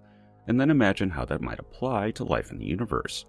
And while there doesn't seem to be any reason to doubt that carbon based biochemistry couldn't be common in the universe, it's also possible that other types of radically different biochemistry could exist. So here are 10 ways alien life could be radically different from that of Earth. Number 10. Alternative chirality. One odd aspect of life on planet Earth is that everything is apparently of one variety when it comes to chirality, effectively how biomolecules can exist in mirror configurations. But there doesn't appear to be any good reason why life couldn't also function in alternative chirality, and that examples of it just happen to be missing here on Earth. Or, at least appears to be missing, as amino acids of opposite chirality have been found here. And while they are thought to be a product of the decay of normal organisms, it also can't be ruled out that life of opposite chirality does indeed exist here and we simply haven't detected it yet. Given what we know, it could be possible that life on other worlds might be based on some configuration of alternate chirality. While different in a chemical sense, these types of configurations wouldn't be all that alien, at least in the sense of it being markedly different from what we see on Earth. In short, we would recognize it as life, but it would be alien in the sense that it would have no relation to life on this world so far as we know. Number 9. Different solvents. We often discuss the search for life in the universe on the presence of liquid water on the surface of an exoplanet. There's a reason for this, it's crucial to life here on Earth, but our planet is a sampling of one. But water isn't the only liquid that life might use as a solvent, and we have to be careful of water bias when evaluating the possibilities for life. Perhaps the strongest alternative to water would be ammonia, like water, there's no shortage of it in the universe. Ammonia can support a wide range of chemical reactions and can dissolve organics. Other possible alternatives to water include formamide, hydrogen fluoride, and even hydrocarbons, opening the way up for very low temperature life. And also liquid in low temperatures is nitrogen. But as with anything, there are trade offs, and the alternate solvents seem more limited for life than liquid water, but water actually does have some disadvantages, one being that it has a very high albedo when frozen, contributing to the severity of Earth's ice ages. Also possible are a few possible mixes of water and other liquids, such as ammonia and water. This is thought to be possible at Saturn's moon Titan, where a subsurface mix of ammonia and water could remain liquid at much lower temperatures than water alone. The solvent in which alien life is based would also profoundly affect things like evolution, for example, water being transparent to sunlight helped guide the evolution of oceanic creatures, and ultimately the formation of eyes. In other conditions, in other fluids, the equations can change, and life based in an alternative solvent could end up being very different from that of Earth indeed. Number 8. Arsenic life. Even though arsenic is usually considered poisonous, at least to humans, it's thought that phosphorus and arsenic are chemically similar enough that it may be possible that alien life could use arsenic in its biochemistry and even its DNA. And arsenic might figure prominently as far as life in the universe at large, because phosphorus has somewhat of a problem. Astronomers studying the abundance of phosphorus in the universe have found that it's actually not that common, due to differences in how it's created in supernovas, if this is the case, life, at least as we know it on Earth, wouldn't be able to get started in some areas of the universe just from a lack of phosphorus. This is enough of a problem that the idea of phosphorus simply being rare and unevenly distributed in the galaxy could be a solution to the Fermi paradox. While contentious, if arsenic can indeed function similarly to phosphorus in biochemistry, then there may well be more arsenic based life out there than phosphorus based life. Number 7. Non green photosynthesis. Plant life on Earth is predominantly green in color due to the plant's inability to absorb some of the green wavelengths of light. Yet, the sun emits strongly in green light. Rather, plants tend to absorb red and blue light. It could be that green isn't absorbed simply because the plant has all the light it needs, at least those on land. But when you start looking at the classes of stars that might also be suitable for alien life, the profiles of their light emissions change, as a result, photosynthesizing plant analogs on exoplanets may not tend towards green, rather yellow, red, or even black. It's also possible that alien photosynthesizing analogs might not even be based on chlorophyll, but rather retinol. If so, this kind of life would appear purple. Number 6. Azotosomes. It's possible, perhaps even likely, that the very simplest microbial forms of life in the universe will tend to look a lot alike, no matter where it's found. Some very likely will be similar to organisms present on Earth, but looks can be deceiving. if functionally similar, their biochemistry could be radically different.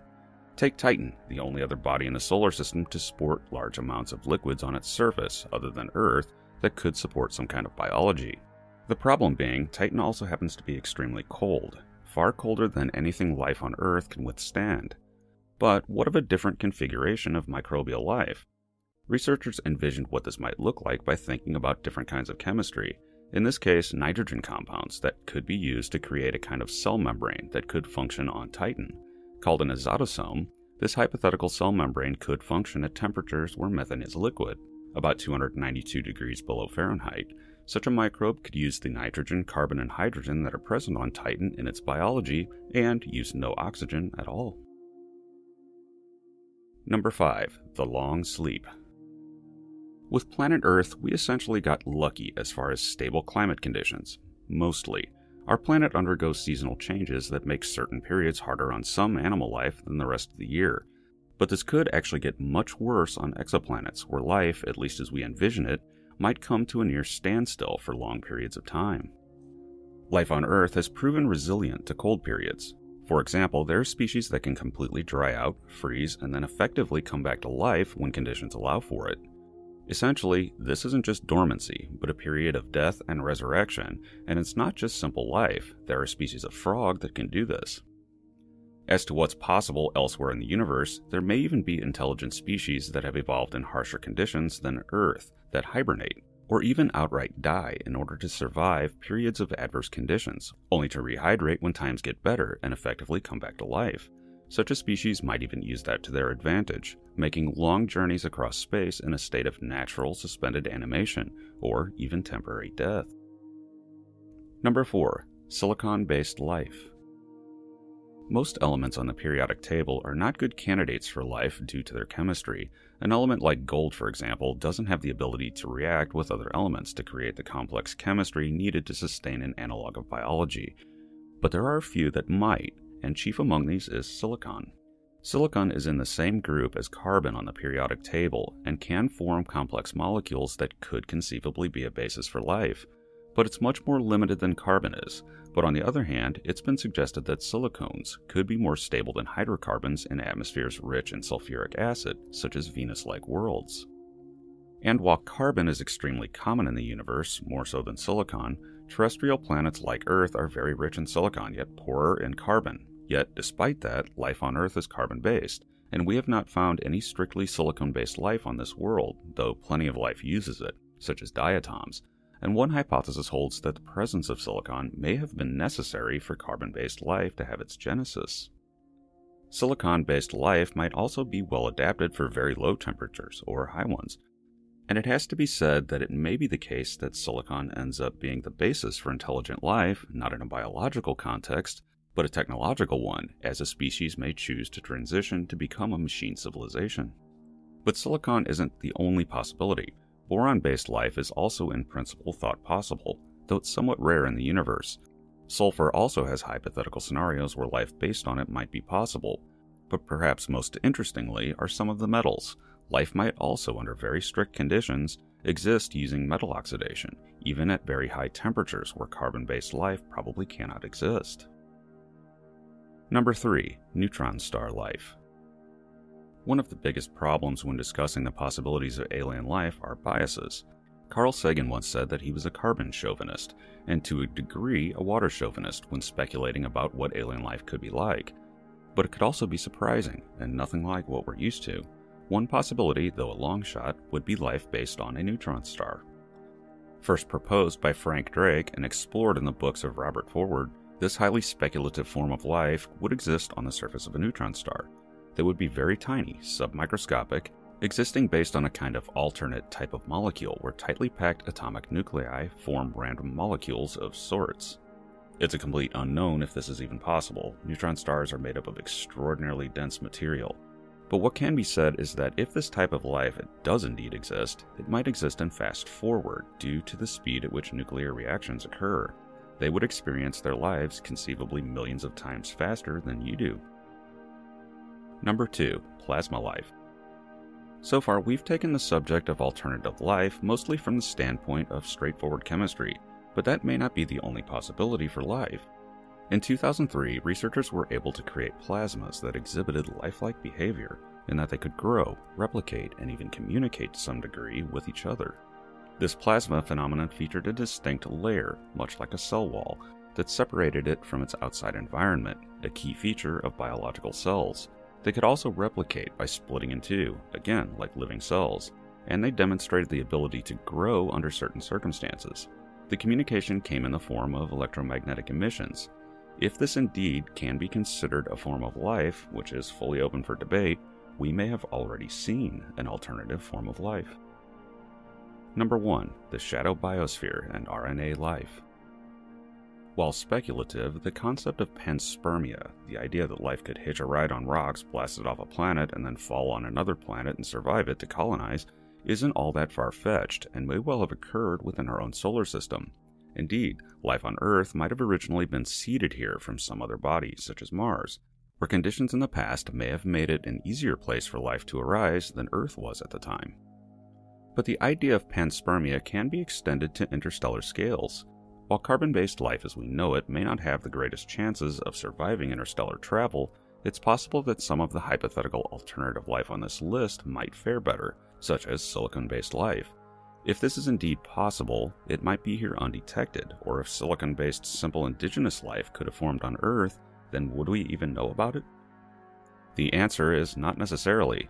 The shadow biosphere is a hypothesized second biosphere, or even a second separate genesis of life on Earth based on some other biochemistry. Given that our methods of studying microbial life typically depend in some way on familiar means of biochemistry, it's possible that an entirely different microbial world could, at least in principle, exist alongside our standard microbial biosphere undetected. Another variant on this theme is that it's possible that there were once organisms on Earth that may have been based on RNA instead of DNA. If so, the methods typically used to detect microorganisms wouldn't detect them, should they still be living among us. While the shadow biosphere is hypothetical, there is a phenomenon in geology known as desert varnish that's not well understood. It forms as deposits on the surface of rocks, and its origin is more likely to be geological rather than biological. But one odd feature of this material is that it's very high in manganese, about 50 times more abundant than is normal for Earth's crust. One possibility that's been advanced is that a shadow microorganism could be depositing it. The universe is a very strange place, full of mysteries and odd possibilities that, while scientists ceaselessly try to figure them out, may remain complete unknowns forever, no matter how advanced our civilization and our science becomes. So here are 10 bizarre possibilities regarding the universe that we may never understand. Number 10. We may never know what gravity is. One of the biggest mysteries in science is the nature of gravity. For something that we interact with constantly, we really don't know that much about it. Newton tried to tackle the issue, but only came up with a general way of expressing how it behaves, but not what it is. And even then, Newton was very slightly off.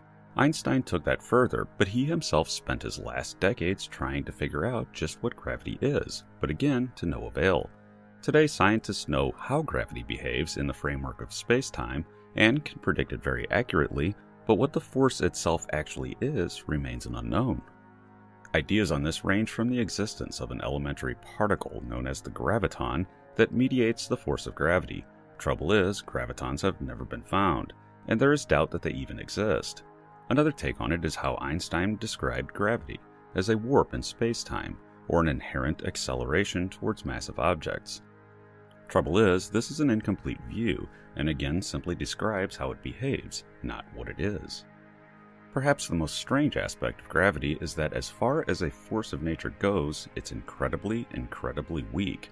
Look around you. Just to hold you to the ground, you need the entire mass of planet Earth to generate enough gravity to do it. Yet, we routinely defeat the force of gravity when we launch space probes.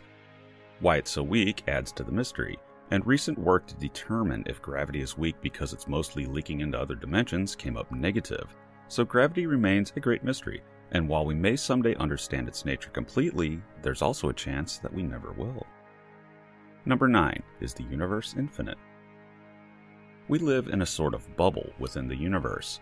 We call it the observable universe, and beyond it lies more of the universe that we can't observe. This is a matter of the speed of light. objects beyond a certain point cannot be seen because the universe hasn't existed long enough for the light from them to reach us. One open question within cosmology is how much more universe there is beyond what we can see. Some think it's not that much, yet others think it could be substantial. But there is another idea that it is infinite, and if that's the case, it introduces some very strange possibilities. In an infinite universe, it becomes plausible that if you travel far enough, you will run into another Earth, slightly different, with another you living on it. Still further, you may find another, again slightly different, and so on, leading to a kind of physical, real alternate reality, all existing within the same universe.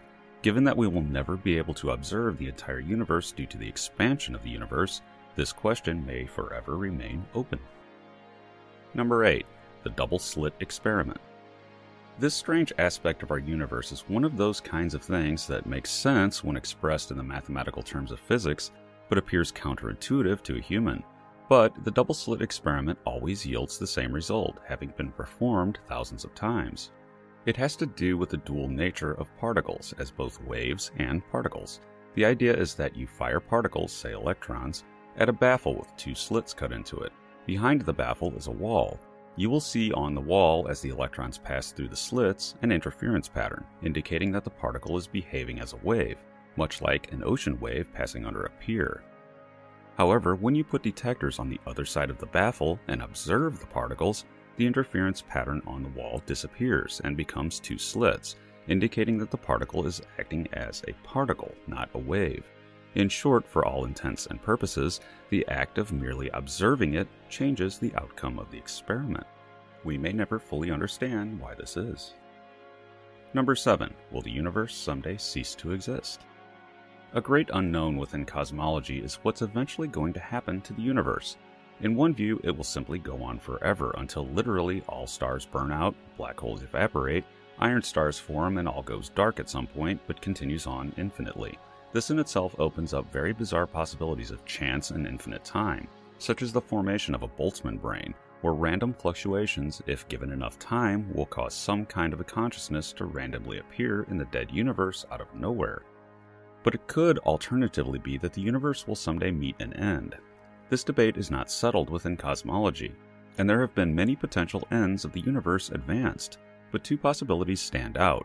The first is if the proton is capable of decaying. This is an unknown, but if they indeed do decay, the universe will effectively end when they do, given that all matter in the universe will simply dissolve.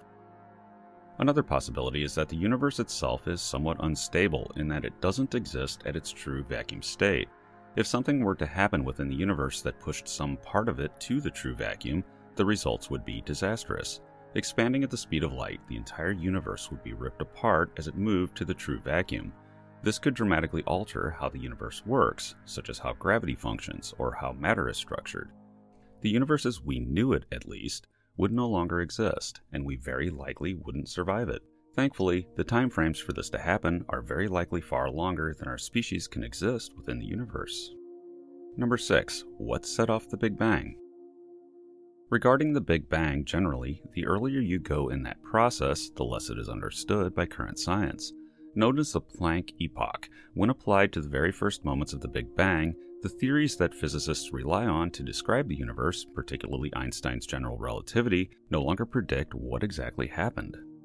What can be done is somewhat informed speculation based on evidence of the Big Bang, such as the cosmic microwave background radiation, and there exist several scenarios that might someday prove to explain what exactly happened. One possibility comes from string theory and its variants, where the universe is suspended on a kind of membrane. When this membrane collided with another membrane, that impact set off the Big Bang. Others include that the whole thing was set off as a result of quantum fluctuations or that the universe is one of many in a kind of multiverse, where universes bud like flowers on a tree off of other universes. Also, suggestions have been made that the universe is the other side of a black hole, known as a white hole, where matter leaves the black hole. Whatever the case may be, because we have no way of seeing what happened during the Planck epoch, it's entirely possible we may never fully understand what exactly happened. Number 5. Spooky action at a distance. We often view the universe as a place of immense distances. Any two objects can be separated by almost unfathomable distances, so distant that they can't ever even observe each other. But that absolute concept of separation is not necessarily set in stone in the quantum mechanical world. In fact, separated particles can be connected to each other through a phenomenon of quantum mechanics over vast distances and influence each other instantaneously, so long as they had some physical interaction in the past that entangled them. Einstein called it spooky action at a distance and absolutely hated the idea, but the phenomenon of quantum entanglement is real and has been experimentally proven. Put simply, if one particle changes behavior, such as its spin, the other reacts instantaneously no matter how far away it is. Unfortunately, this behavior cannot be predicted, meaning that it can't be used to convey information. The universe does not allow information to propagate faster than light. Exactly how this occurs depends on what interpretation one holds of quantum mechanics, though ultimately we may never know exactly how particles do this, just simply that they do. Number 4. 11 Dimensions of Space and Time. Regarding our last entry, one of the ways quantum entanglement might work is that particles might not be connected spatially in the dimensions that we perceive, but might be closely connected in another dimension that we can't perceive. While it's still very much up in the air whether other dimensions exist or how many there could be, there are hypothetical possibilities, particularly within the realm of string theory. One interpretation involves 11 dimensions 10 of space, 1 of time. The reason we do not see these other dimensions of space is because they are curled up and thus imperceptible to us. But at the very first moments of the Big Bang, they may not have been and may have played a role. Whether this is the case or whether other dimensions even exist at all could remain open forever. Number 3. Time travel is possible, at least in one direction. Is time travel possible? The arguments against traveling to the past are numerous, especially because it would violate causality. It's the old what happens if you go back in time and kill your own grandfather scenario would you cease to exist? But that's only part of the story of time travel, and it may not be as set in stone as you might think. Now, travel to the future is easy. It's literally built into the universe, and you're doing it right now as the clocks tick.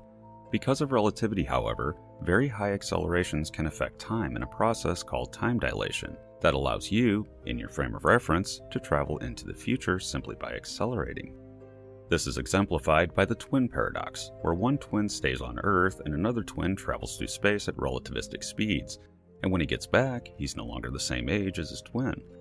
Even on smaller scales, satellites in orbit have to be corrected for minute amounts of time dilation. So, in short, if you go extremely fast in space, you will travel forward in time at a different rate than someone sitting here on Earth. Trouble is, if you go 500 years into the future, you have no way of ever getting back to your own time. Or do you? The answer is maybe, but it wouldn't be easy, and in all practicality, it is likely impossible. But this may not mean that backwards time travel is strictly impossible in the universe. Hypotheses exist that under very special conditions, such as if you had a rotating cylinder of infinite length, or under certain conditions involving traversing a black hole or a wormhole, not through space, but through time, might allow you to at least in principle travel backwards. But that we do not appear to see time travelers from the future visiting us suggests that we will never figure out backwards time travel, or it's illegal, or we simply go extinct before we figure it out. Number 2. The universe will someday be mostly invisible. In this option, we actually do understand what's happening, or at least parts of it, but in the very far future, anyone that might exist very well may not understand the vast majority of the universe in the way that we do. This is because as the universe ages and continues its expansion, Everything but your local group of galaxies will be so distant that light cannot travel fast enough to make up for the expansion of the universe in between. Essentially, a civilization existing in the old age of the universe will have no idea that countless other galaxies exist in the universe because they will all be invisible. They may not even be able to determine that a Big Bang ever happened or know anything about the universe as it is today. They may be able to study their local group of galaxies and glean some clues about the nature of the universe, but even worse, an isolated rogue star system in the intergalactic medium might not even have that option available to them. They would essentially be marooned on their world until the effective end of the universe itself, never knowing very much about it at all. Number 1. The Many Worlds Interpretation. It's possible to take a completely different approach to the concept of parallel universes, different from the concept of a multiverse. In the 1950s, Hugh Everett hypothesized that other universes could exist, hovering, for lack of a better term, alongside our own, constantly splitting off from each other, and that events in those universes may all have different outcomes. This leads to some strange ideas, such as that in a parallel universe, the dinosaurs did not undergo a mass extinction event, and that humans never evolved as a result, leading to a modern Earth still dominated by dinosaurs, perhaps even intelligent ones. Other possibilities are well explored in science fiction, from everything from what might have happened if the Allies had been defeated in World War II to evil alternate universe Spock with a beard. This may seem far fetched, and it is, but not the underlying reasons why Everett hypothesized the possibility. Within quantum mechanics is a question, one related to the double slit experiment. Why does quantum matter behave so strangely? Why do particles take different forms? Niels Bohr hypothesized that these particles don't actually exist in any one state at all, but all possible states, and that observing the particle forces it to pick a state, but that's only one take on it. In Everett's interpretation, when a particle chooses a state, it actually causes a split in the universe itself, creating an entirely new universe branching off from another, explaining why particles can be measured in different states because they exist in all possible states spread across parallel universes. In the world of the big above the quantum level, this means that there could be universes in which you are dead, or a very different person. Whether these parallel universes exist or not is an open question, and probably will never be answered as it doesn't seem possible we could ever detect or measure these other timelines. But this concept of collapsing wave functions can be taken to an even more profound level. Some have asked the question Does the entire universe have a wave function? Would it even exist if it weren't being observed? It's hard to believe that would be the case, but it is a question, by its very nature, we probably cannot ever answer for sure. Event Horizon and my channel are now available as a podcast on Apple Podcasts, Spotify, and YouTube memberships. Early ad free episodes, bonus episodes, and sleep focused content. One of the stranger objects in our solar system is also one that gets very little attention in comparison to planets like Mars.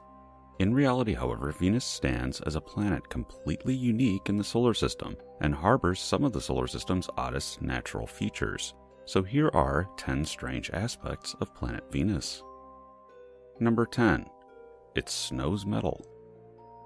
When radar images of the surface of Venus were taken, it was noticed that certain high elevation areas on Venus were highly reflective. Initially, the reason for this was unknown, and explanations such as loose soil and weathering differences were advanced, but none fit very well. It was later found out that Venus may contain minerals that evaporate in the intense heat of the lowlands and then precipitate out at cooler, higher altitudes in the form of lead and bismuth sulfides.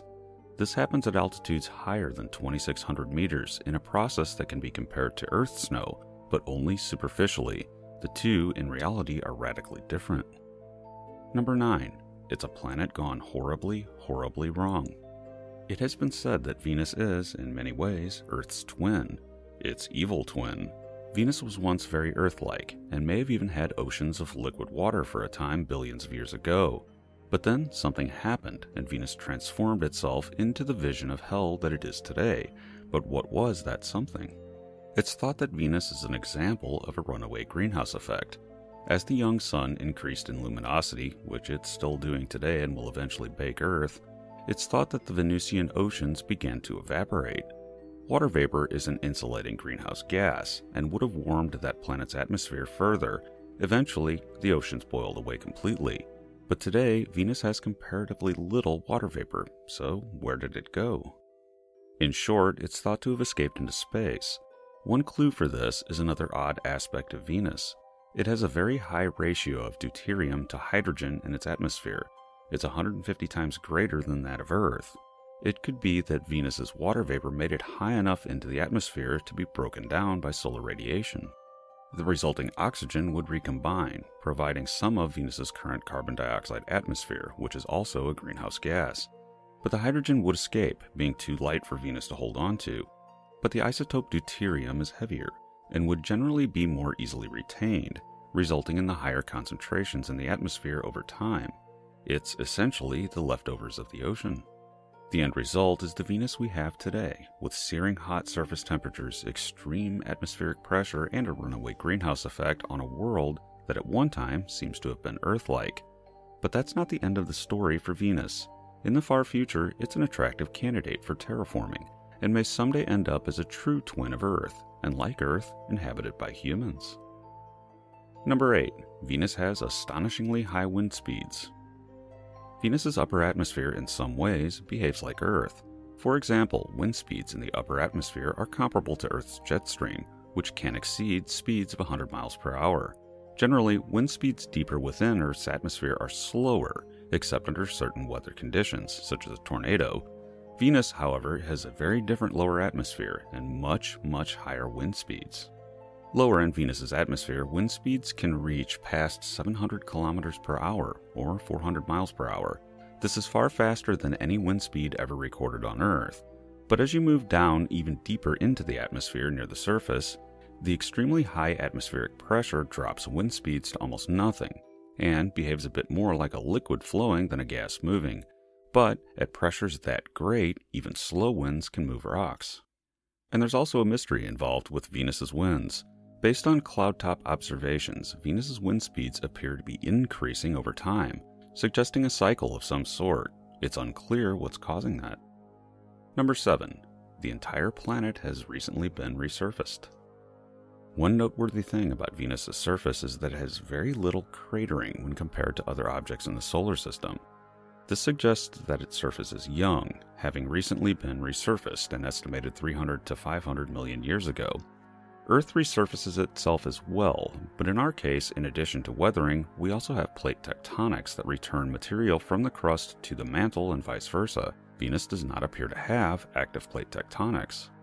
This opens up a very apocalyptic possibility that as radioactive materials in Venus's core decay, they produce heat, but that heat becomes trapped, causing the mantle of the planet to heat up until eventually mantle material is so hot it forces itself up through the crust, causing a planet wide lava flow. In short, Venus may periodically crack open and resurface itself. Number 6. From the perspective of Earth, Venus does strange things. Being among the brightest objects in the sky, Venus has been watched in the night sky by humans for many thousands of years, probably the entirety of our existence on this planet, in fact. But also, due to that brightness, Venus can often be observed in the daytime through a telescope if you know where to look. But historically, occasionally, somehow it seems to have been fully visible to the naked eye in daylight. In 1716, Edmund Halley calculated its brightness when residents of the City of London became alarmed over a daylight apparition of Venus. Other times this seems to have happened was during the 1865 second inauguration of Abraham Lincoln. More, Napoleon Bonaparte likewise witnessed a daylight apparition of Venus while in Luxembourg. In the past, these daylight apparitions were looked at superstitiously, but in reality, Venus can become naked eye visible from Earth if the planet is positioned well and seeing conditions in the sky are good. But that's not the only oddity involved with Venus as we see it from Earth. Telescope visual observations of Venus hold a mystery known as the Ashen Light. Over the centuries, there have been reports of a glow on the unilluminated side of Venus, which, like the moon, goes through phases. No one really knows what causes it or if it really exists. It could be an illusion, where when observing a small but very bright crescent, it is perceived by the brain to be a complete circle. Others have suggested that it may be due to lightning in the Venusian atmosphere, or some kind of auroral activity, and even upper atmosphere chemistry. Yet, we've sent spacecraft to Venus and none of them have detected this light. On the other hand, reports of it are really persistent, stretching back to 1643, with many credible astronomers witnessing it, even to the present day. Number 5. Venus may or may not have a solid core. One striking feature of Venus is that it has little or no magnetic field of its own. Rather, it effectively borrows the magnetic field it does have from the solar wind, leading to a comet like magnetic tail quite unlike Earth, which internally produces its magnetic field through convection of liquid in the core. An Earth like convection deep inside Venus does not appear to be occurring, leading to the possibility that Venus has a solid core, but if it's so similar to Earth in composition and size, why wouldn't it be liquid? Another possibility is that it's simply too hot for convection to occur, bolstering the idea that Venus traps heat and only occasionally releases it when it cracks open and resurfaces itself, in which case it has a molten core, but one very different from Earth. Number 4. Venus rotates very slowly and backwards. One of the strangest aspects of Venus, and one of the hardest to explain, is the fact that the planet rotates backwards in respect to the rest of the planets of the solar system. It also rotates very slowly. Its day is 243 Earth days long, which is actually longer than its year. While it might seem intuitive to suspect some past cataclysm is the reason for this, such as some kind of impact, that doesn't appear to be the case. It may be that Venus simply formed a little bit differently within the solar nebula than the other planets, and that some mix of tidal effects from the Sun's gravitation on Venus's thick atmosphere and chaotic spin changes through planetary perturbations affected how it rotates today. More, it's unclear what the effects on the planet are with that thick atmosphere and very high winds, but Venus may not be without its cataclysms. If researchers at the California Institute of Technology are correct, Venus may once have had a moon created in a similar way to how Earth's moon is thought to have been created. A huge object crashed into Proto Venus and knocked the material off that would coalesce into a moon. But here's the kicker about 10 million years later, another impact reversed Venus's spin direction. This would have caused the moon to spiral inward and impact Venus. Alternatively, the strong solar tidal effects might have destabilized the moon, explaining why Venus is oddly moonless for a planet in our solar system. Number 3. Venus may have lightning, but it shouldn't. When it was first suggested decades ago that Venus might have lightning, it sparked controversy within the scientific community in that it really shouldn't have lightning. Venus lacks the type of clouds that generally produce lightning, and also lacks the vertical atmospheric convection that is a major factor in the generation of Earth's lightning. Yet, persistent measurements with exploratory spacecraft have seemingly unambiguously detected lightning on Venus, and seems to be about as common there as it is here on Earth. What mechanism creates that lightning remains uncertain. Number 2. If the wrong things happen, Venus may someday collide with Earth. The further one tries to project how the future of the solar system will play out, the more uncertain it is. Modeling this often produces varying results, but what is certain is that it will change and the current arrangement of the planets will undergo changes, and some scenarios can be a bit disturbing if unlikely. One possibility is that the planet Mercury could see its orbit become even more elongated than it already is, causing gravitational interactions with the rest of the solar system that could eject it entirely from the solar system, or put it on a collision course with Venus. Still, other possibilities include a small chance of Earth getting ejected from the solar system, or even a collision where Mars passes very close to Earth, disturbing Venus and Earth, putting them on a collision course. But never fear, these are among the least likely scenarios for the future solar system. What is certain, however, is that nothing will stop the evolution and aging of the Sun, and Earth is most definitely in long term danger there. But planetary migration is something that can be managed over very long periods of time. Yes, it's possible to move planets. Links to a collaboration I did with Fraser Cain on that very subject in the description below. And in the far future, if we're still around, we may be able to avert these collisions by shepherding the planets using the gravitational influence of asteroids in deliberately altered orbits over very long periods of time. Number 1. Venus may have life. At first glance, with all of the heat and pressure, Venus would not seem to be a possible abode for life, at least as we know it. But in fact, it is a candidate and may be showing signs that some kind of biological activity is occurring there. The key to this is the upper atmosphere of Venus, where temperatures and pressures drop to a situation similar to the surface of the Earth. In fact, this level of Venus's atmosphere is among the most Earth like places in the solar system. Given that Venus may once have had liquid water, it's possible that microbial life arose there, and as the planet slowly transformed into what it is today, that life adapted to the changing conditions and may still be present in the upper atmosphere. And we may be seeing clues of this. The first of these is the chemical carbonyl sulfide. This chemical is difficult to produce inorganically, though it can be produced through volcanism. Another odd one are what are known as S8 molecules, which are impervious to the effects of sulfuric acid. If the microbes had incorporated these molecules into their makeup, they too might be impervious to the corrosive effects of the sulfuric acid in Venus's atmosphere. S8 molecules are known to exist in Venus's atmosphere. More, the Venera missions detected unexplained elongated particulate matter in Venus's lower cloud layer that were about the size of a bacterium.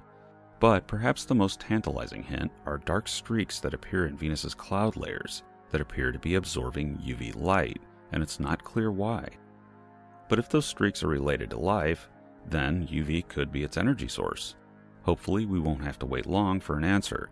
Roscosmos is planning a mission, Venera D, and if sent, may carry equipment to try to detect that life directly.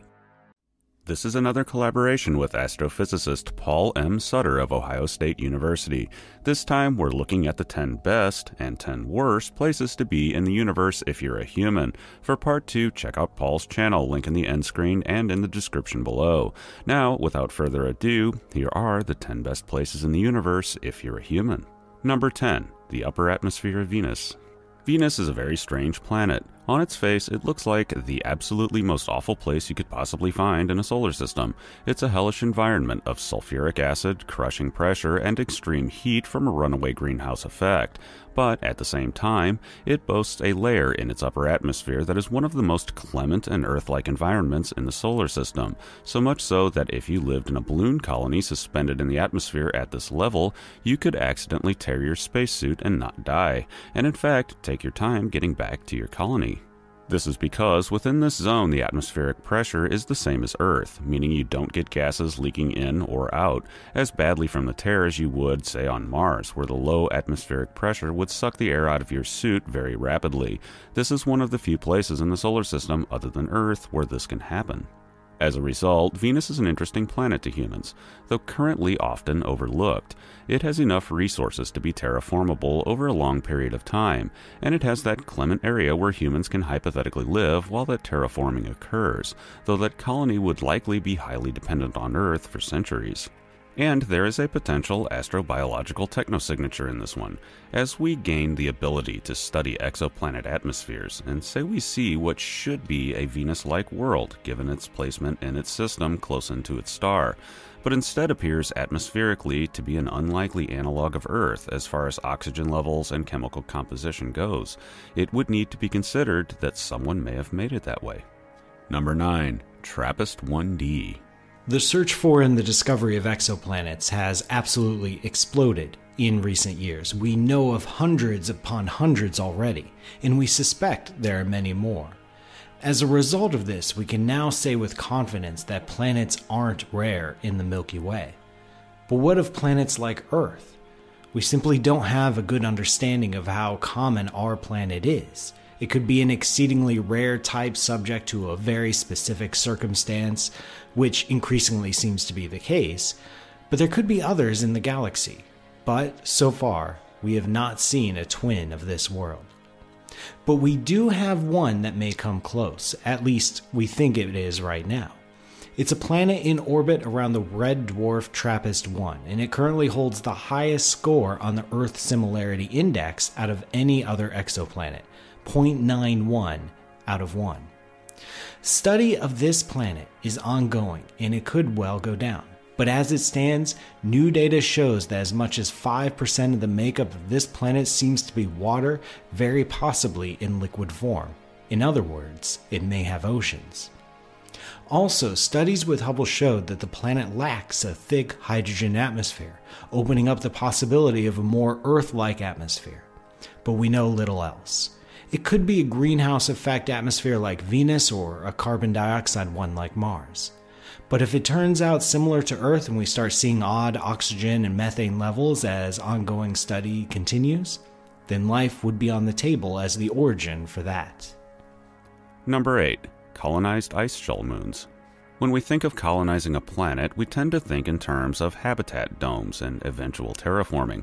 In other words, recreate on another world the conditions of Earth where we evolved. Key to this is the one thing that we're going to need lots of anywhere we choose to colonize an ample supply of liquid water.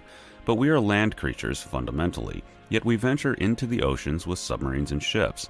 It also pays to remember that Earth also has water environments that teem with life that, hypothetically, could also be colonized.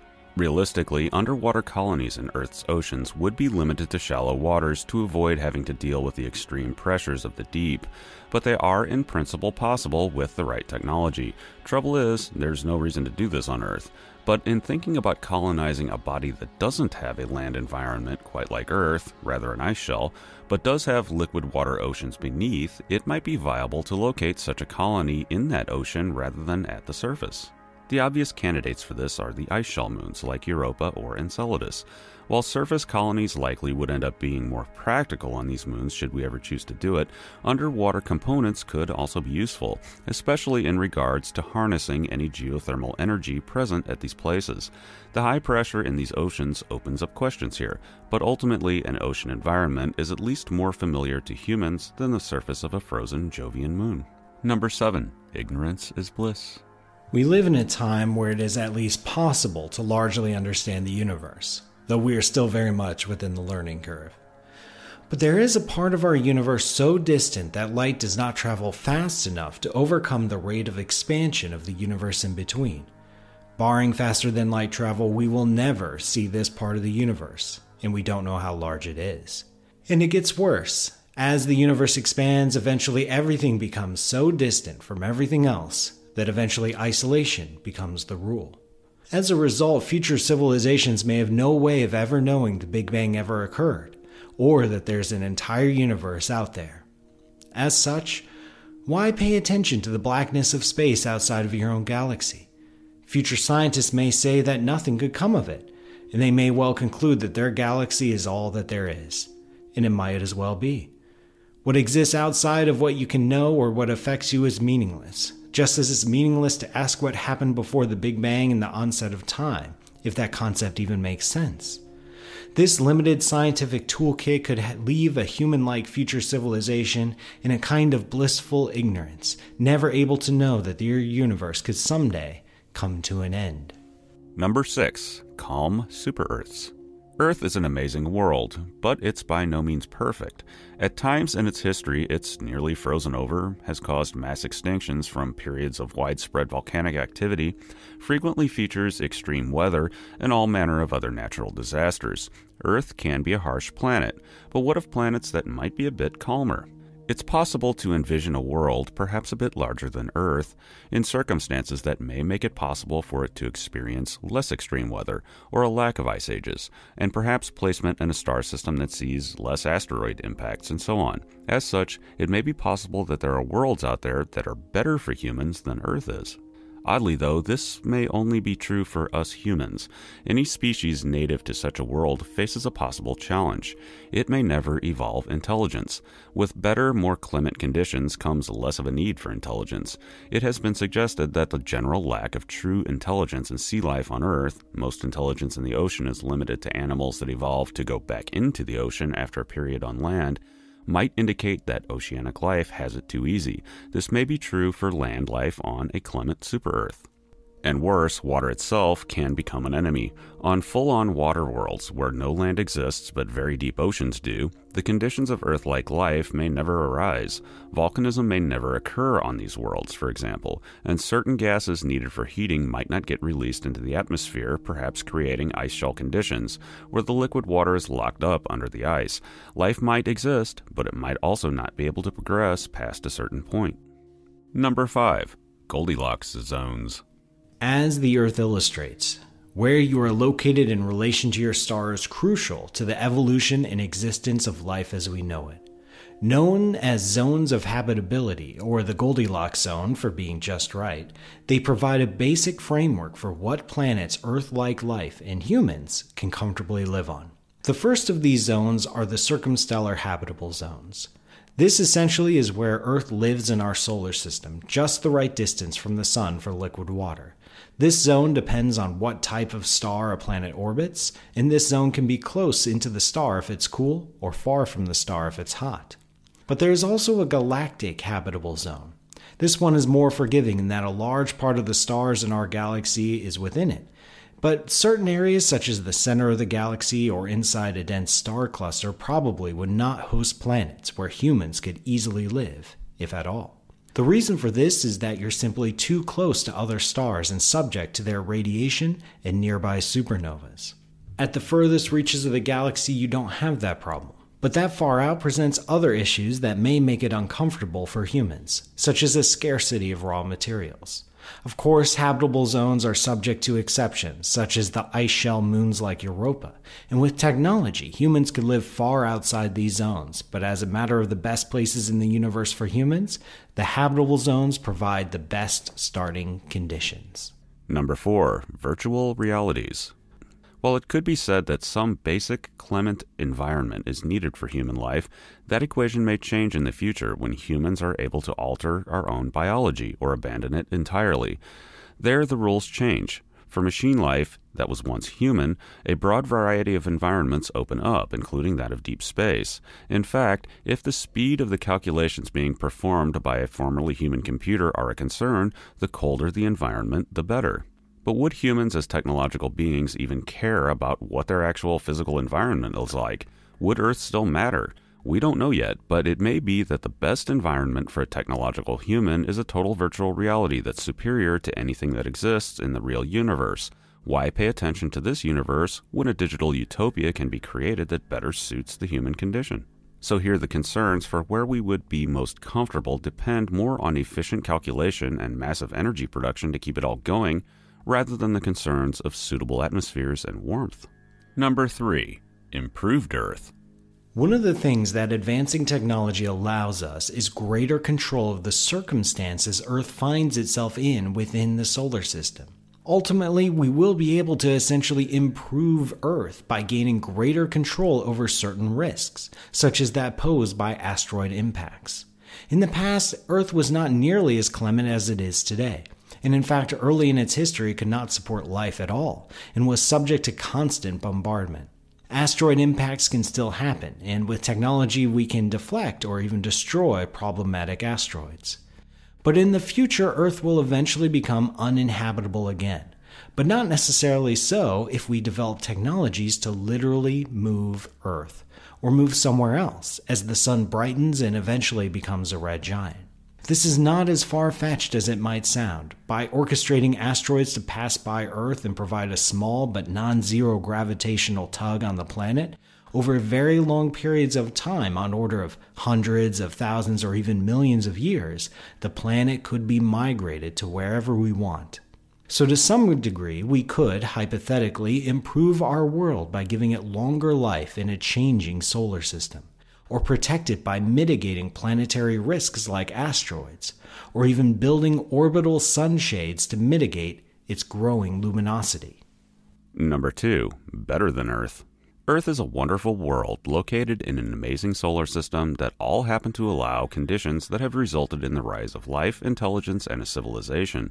In a way, human civilization, for all its faults, is still an encouraging indication that other civilizations could exist in the universe and often we imagine them as being more advanced or more enlightened than we are.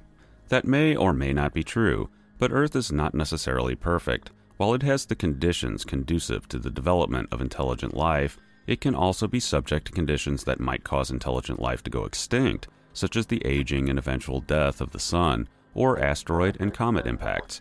But in the end, if we stay in this solar system, the conditions of it will, long term, likely force us to look elsewhere for habitable worlds. And while nothing in this universe is going to be perfect, including the universe itself, which will eventually become inhospitable to life in its own right, there are some cases where we might find worlds better than Earth that could remain habitable for far longer of a period than this planet could. One factor would be stellar types. The Sun is a Type G yellow dwarf that will eventually expand into a red giant and finally settle down to be a white dwarf. While there are hypothetical ways to keep Earth, or at least some body in the solar system, habitable during all three phases, it might be better to just inhabit another star system entirely that will remain stable far longer than this one will. This includes the Type K orange dwarfs and Type M red dwarfs, both of which live far longer than our star, and they are happily far more numerous than any other kinds of stars in the Milky Way. So, as far as long term human survival is concerned, there may be worlds located in perfect sweet spots within the habitability zones of mature red dwarfs and orange dwarfs that might yield planets better than Earth if we as humans tweak them with terraforming. Number 1. Artificial worlds and habitats. The case can be made that only humans know what's perfect for us. Our own planet can, at times, become unpleasant or even uninhabitable, but being human, we can also envision technologies that would allow us to alter a planet's climate, or even create a completely artificial environment that maintains ideal conditions for human life. We already do this to some degree with air conditioning and heating, but on a planetary or even larger scale, we could do this with far larger amounts of space than we have here on Earth. The first such option would be a terraformed world, a natural planet that we have used terraforming techniques to alter to make for a better environment. But that's not the only option. It's also hypothetically possible to build megastructures and even artificial planets that can be inhabited by humans and maintain a perfect environment for us. These include Dyson spheres around other stars, or partial variants of that idea, such as Larry Niven's ring world, but also enclosed rotating habitats, such as O'Neill cylinders, that make use of centrifugal force to produce the effect of artificial gravity. Such an environment could be perfect for long term human habitation. So, here are 10 ways we may have already detected alien life in the universe. Since the advent of space science, the human race have asked ourselves, are we alone?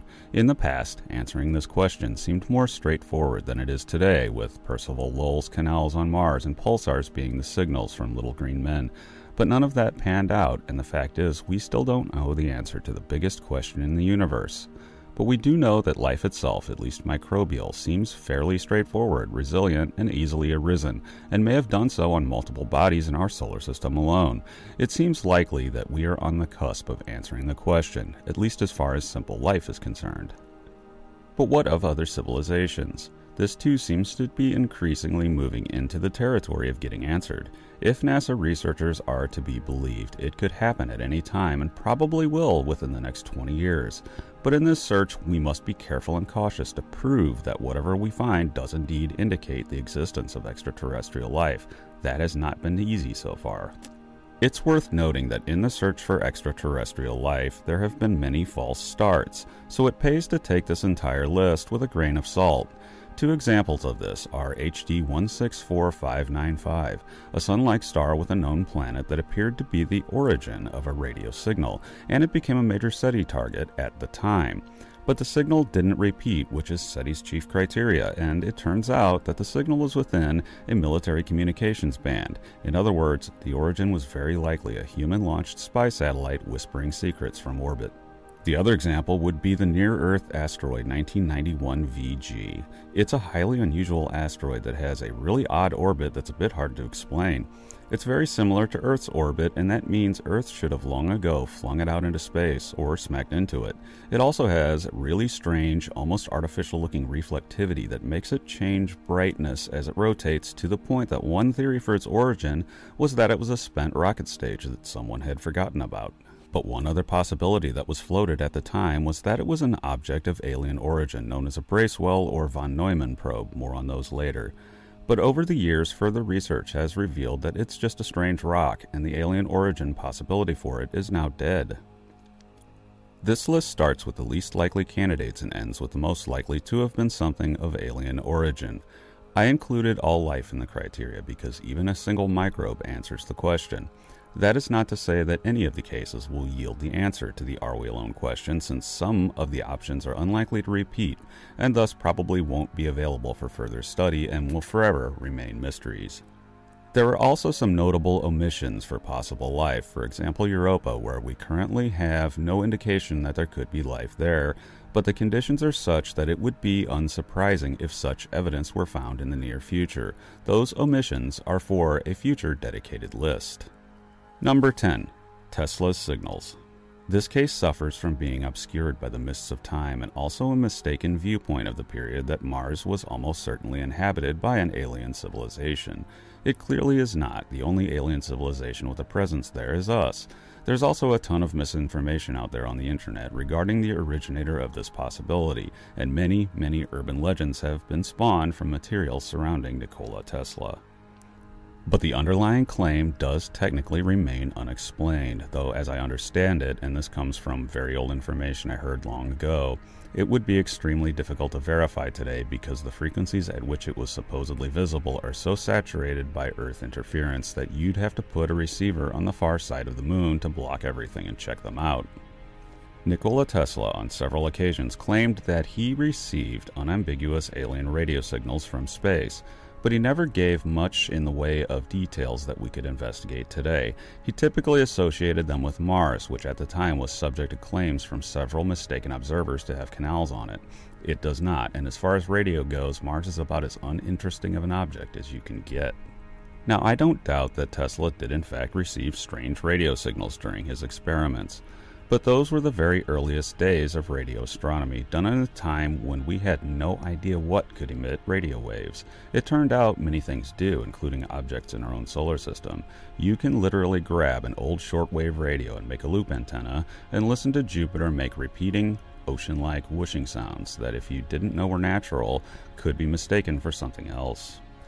As a result, I think this is a case of smoke without a fire, but since it technically remains unexplained, I put it on the list. Who knows what Mr. Tesla heard?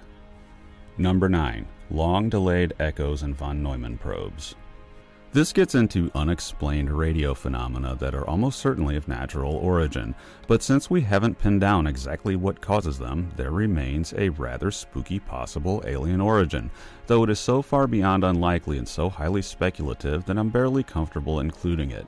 But since it's technically possible, on the list it goes. In radio, there is something called a long delayed echo, or LDE. These occur when a broadcaster sends out a signal and then receives it back after a long period of time has elapsed, often tens of seconds. Now, there are lots of possible scientific explanations for these that include signals getting trapped into a loop going around the Earth when the conditions are just right in the upper atmosphere, and signals can bounce off objects in space and return. While we don't yet know for sure, the explanation is most likely natural. But the universe is extremely old, easily old enough for an advanced species in the galaxy to have developed. One possible way for such a species to explore the galaxy is to use self replicating von Neumann probes. These are probes that can make copies of themselves like viruses and spread out into the galaxy to explore it.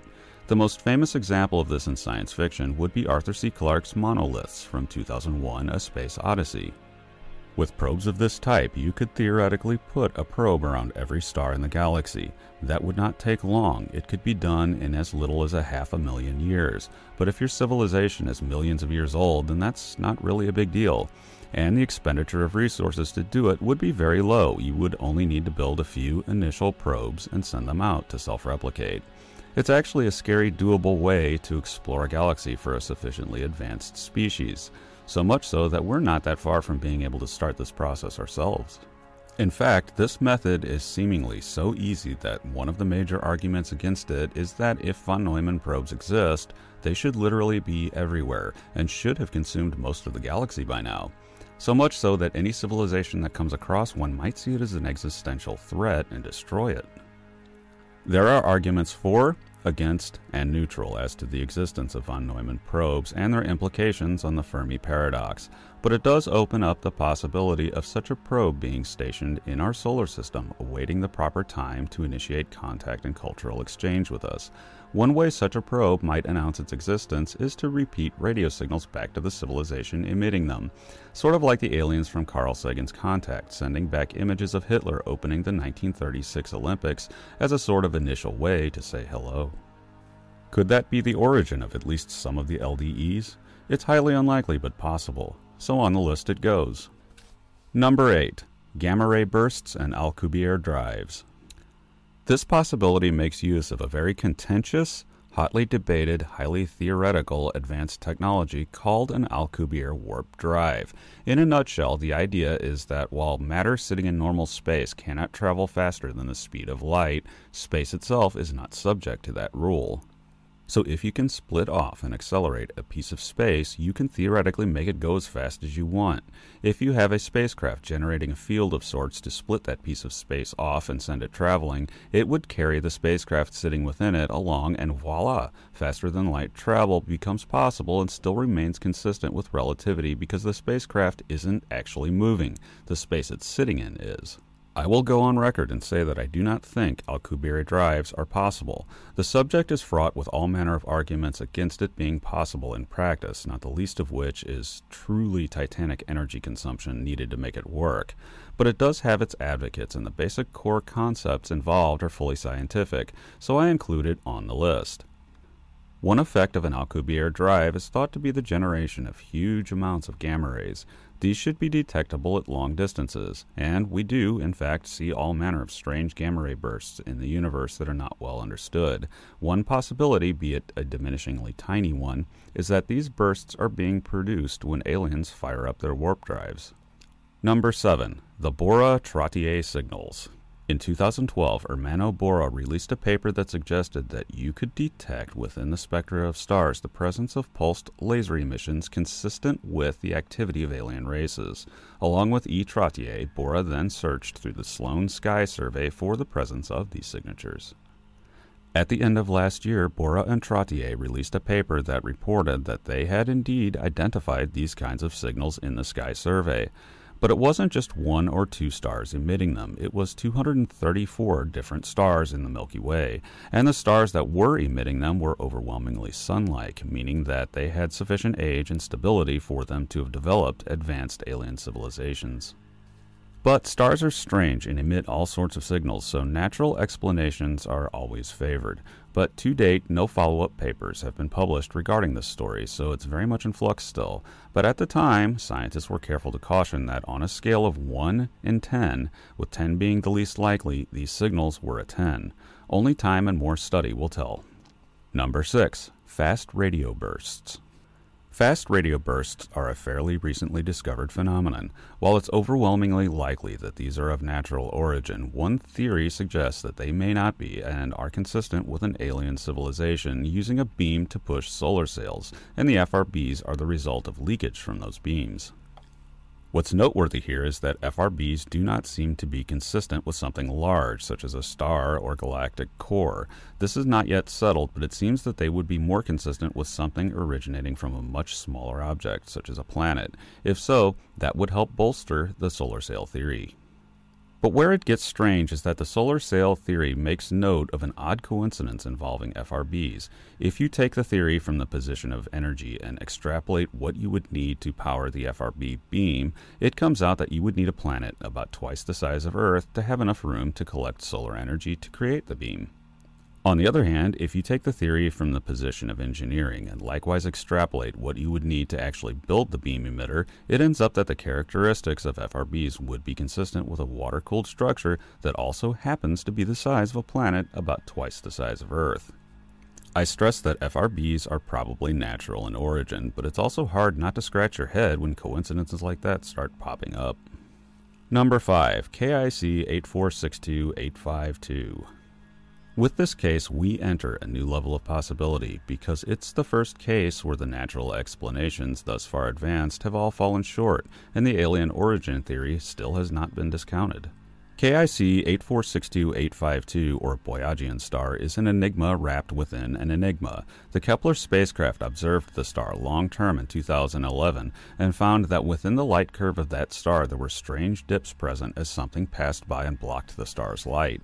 This in itself would not be unusual. Lots of young stars have disks of debris where planets are forming around them that produce light curves just like the one at Boyajian star. But the star's motion strongly suggests that this star is not young and should no longer have such a debris disk. That led to the possibility that two planets had crashed into each other in the system, creating a new disk. Sounds fair enough, but there are two problems here. The odds that we would just happen to be looking when a very short term event like that happened are, well, astronomical. The second problem, and this discounted that theory, is that such disks absorb light from their star and radiate it back out in the infrared. No infrared radiation was detected at the star consistent with this. Whatever it is, if it's any kind of material, it has to be cold. But comets are very cold objects, so the next theory to come up was that a red dwarf, which is there, is passing by Boyajian star and disrupted its Oort clouds, sending a hail of cold comets towards the star. Again, this would seem to be a perfectly reasonable explanation. You have the red dwarf as the culprit, and we know from our own sun that Oort clouds exist, and comets do get disturbed from them and head into the inner parts of solar systems. But then this theory fell short when sky surveys taken over the last century showed that the star doesn't just dim in short term dips. It has been dimming overall for over a century. This would mean that you'd need a lot of comets in increasing numbers to account for this. The number needed is hard to swallow, on the order of 648,000 comets all orchestrated to pass in front of the star. That renders this explanation possible but implausible, so other natural explanations are better candidates. The problem is, every other theory involving a natural origin has some kind of Achilles heel that makes it not fit very well. One theory is that the star is dimming and calming down after having recently ate a planet, but once again, the chances of catching that just as it was happening are astronomical. It could be some sort of material passing in the foreground, but we've never seen that sort of thing before and comes with its own set of problems. So it boils down to this whatever we're seeing at Boyajian Star is a really rare phenomenon. If it's natural, whatever it turns out to be will be extremely interesting to science. However, if you have to resort to rare and unusual phenomenon to explain something, there's one more possibility that might be consistent with what was being observed to occur at this star. That would be gigantic alien megastructures. It is the least likely possibility and has problems of its own. Where is the heat going that it too would radiate? Why is the rate at which it is blocking out starlight increasing? Is it under construction? But if so, how is it being constructed so fast? The fact is, this mystery remains just as much of a mystery today than when the phenomenon first caught the public's attention, and the alien megastructure possibility still has not been discounted. So, while it's very likely a rare natural occurrence causing this, the sticking power of the alien origin theory certainly raises eyebrows. Number 4 Life in the Clouds of Venus. If someone would have uttered that Venus might harbor microbial life just a decade ago, they'd have been called crazy. Venus seems, at first glance, to be a place unable to host life of any sort due to being about as hostile of an environment as you can get on a planet. But in recent years, that's changed, and there does indeed appear to theoretically be a way for life to exist in Venus's atmosphere. The very first indicator is Venus's history. Just after the late heavy bombardment of about 4 billion years ago, Venus was not as it is today. Presumably, it would have been subject to the same amount of bombardment by comets that Earth and Mars were, which would have delivered to it plenty of water. Venus would have been warm enough for that water to exist as a liquid, and while we aren't certain how long it might have had oceans, the estimates vary wildly, some going as far as to say 2 billion years. The point is, there may have been plenty of time for microbial life to arise there. In fact, at that time in Earth's history, single celled organisms were everywhere and actively oxygenating the atmosphere, setting the stage for something more than simple life. But if microbes did arise on Venus and water did persist for a long period of time, there might also have been enough time for them to adapt while Venus transformed itself into Hell Planet and become based in Venus's atmosphere in an area where the temperatures are Earth like and comfortable. Coincidentally, in the same comfortable zone, there is some kind of material absorbing UV radiation. While there are some chemical possibilities to explain this, another possibility would be microbial life using the UV radiation as an energy source.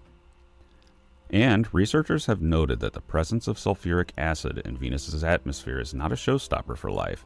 There is a way for life to coat itself with polymers known as S8 molecules to withstand the corrosive effects of the acid. As it turns out, S8 molecules have been detected in Venus's atmosphere. So it would seem Venus may have just as good of a chance of having microbes as Mars does. It's certainly worth checking out, which seems to be on Roscosmos' agenda as they plan their next foray to the goddess planet. Number 3 Martian Meteorites. In 1996, a group of scientists from NASA announced that they had found structures that looked specifically like traces of microbial life in a meteorite known as Allan Hills 84001. It was such a sensation that Bill Clinton went on television and gave a speech about it. This meteorite bears characteristics that solidly point to Mars as the rock's place of origin. That part isn't debated. It's a rock that was blasted off Mars in an impact. And it's an interesting rock. It appears to have been exposed to water in the past, as would be expected on Mars, and seems to have once been part of a subsurface aquifer. Such places on Earth are often just right for life. The problem with the claim was that these fossils, if indeed that is what they are, which is still hotly debated, are significantly smaller than their counterpart microbes on Earth, below the generally accepted limit thought possible for microbial life. That's more than a little odd and gets into a debate about the existence of nanobacteria here on Earth, and those have been labeled the cold fusion of microbiology. And the debate over whether these structures in this and subsequently other meteorites linked with Mars are indicators of life has never been settled, but it does remain a possibility, especially in light of the next case. Number 2. The Viking Biological Experiments.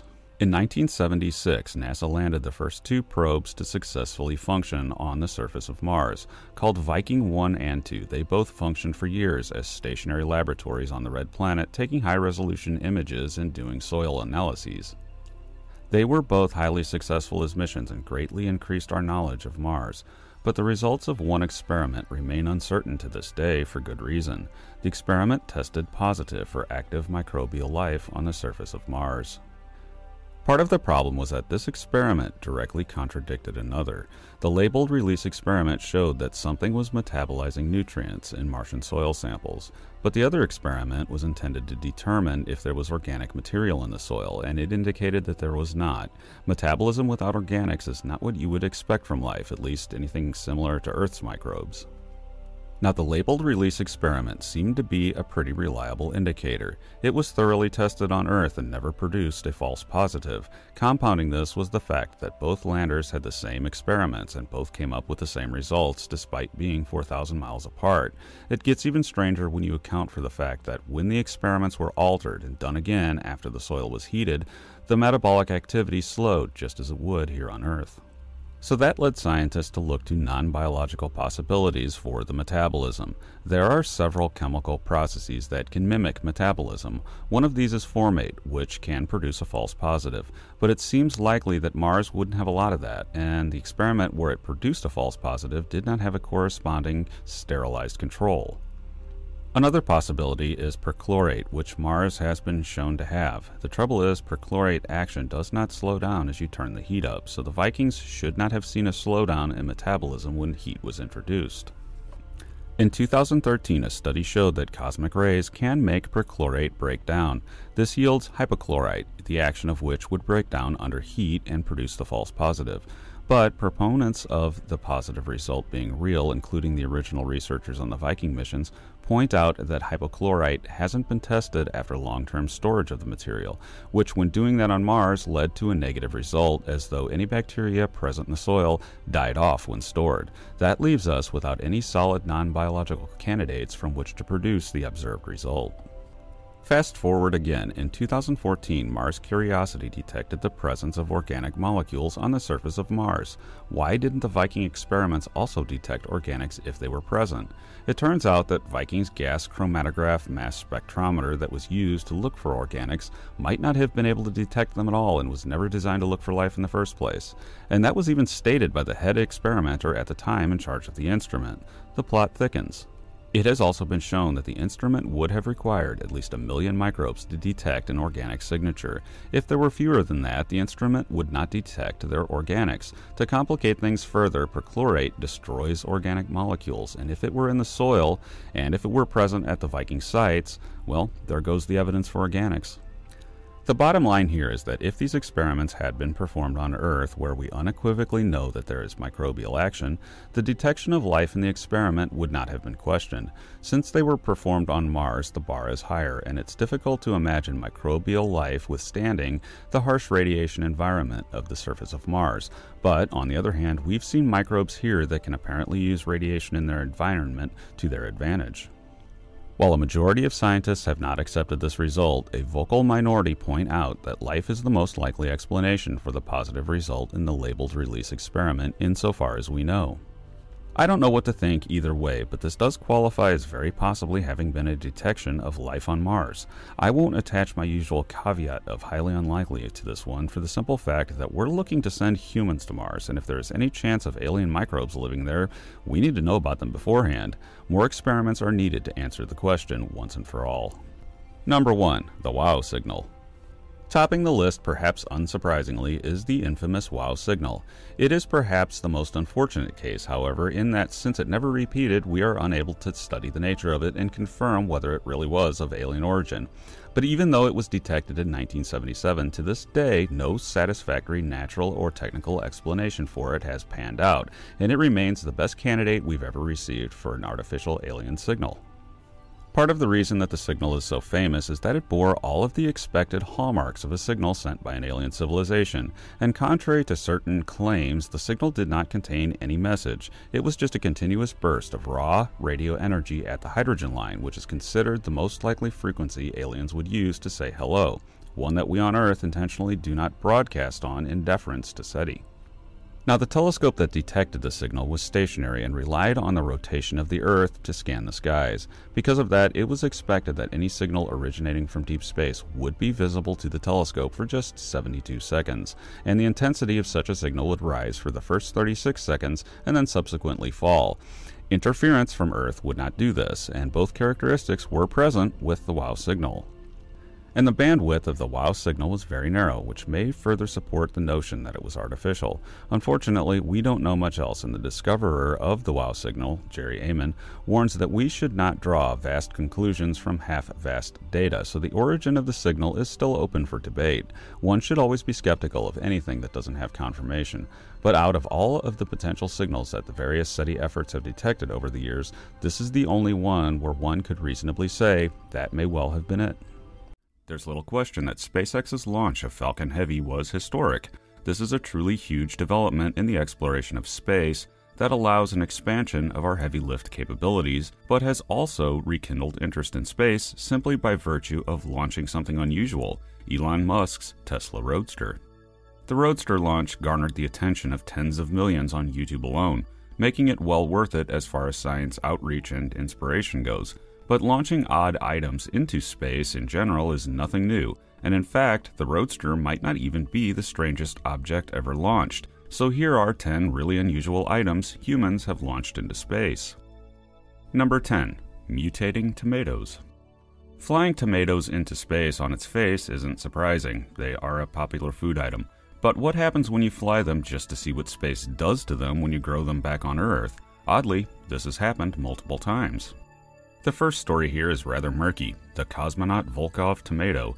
Heirloom tomato gardeners will probably know of this variety of tomato as it's commonly available in seed catalogs. But how did it get the name of a famous cosmonaut? As it turns out, there are two stories floating around. One is that the Soviet Union launched tomato seeds into low Earth orbit and then distributed them for cultivation after landing to see if exposure to space did anything, and it's been bred ever since. Another is that a Soviet space program engineer developed the strain here on Earth and simply named it after his friend, cosmonaut Vladislav Volkov, who died in an accident in space in 1971. Regardless of which account is true, someone bringing tomato seeds into space and returning them safely to the Earth to see what would happen is a certainty. Back in the 1980s, NASA brought them up on the space shuttle and then left them on a satellite then retrieved them sometime later and distributed the seeds to schools for in classroom experiments.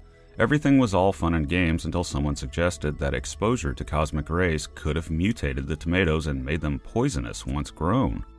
It turns out they were fine, and even more seeds were sent to the ISS in 2016. Those, however, stayed safely in the space station and were mostly just subject to a period of zero G. I haven't eaten any of NASA's space tomatoes, but I have grown cosmonaut Volkovs, and they're delicious.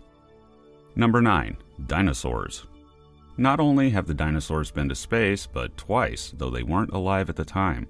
In 1985, 76 million year old bits of bone and shell from a Maiasaura peeblesorum were flown on Space Lab 2 for no other reason than it seemed like a cool idea at the time.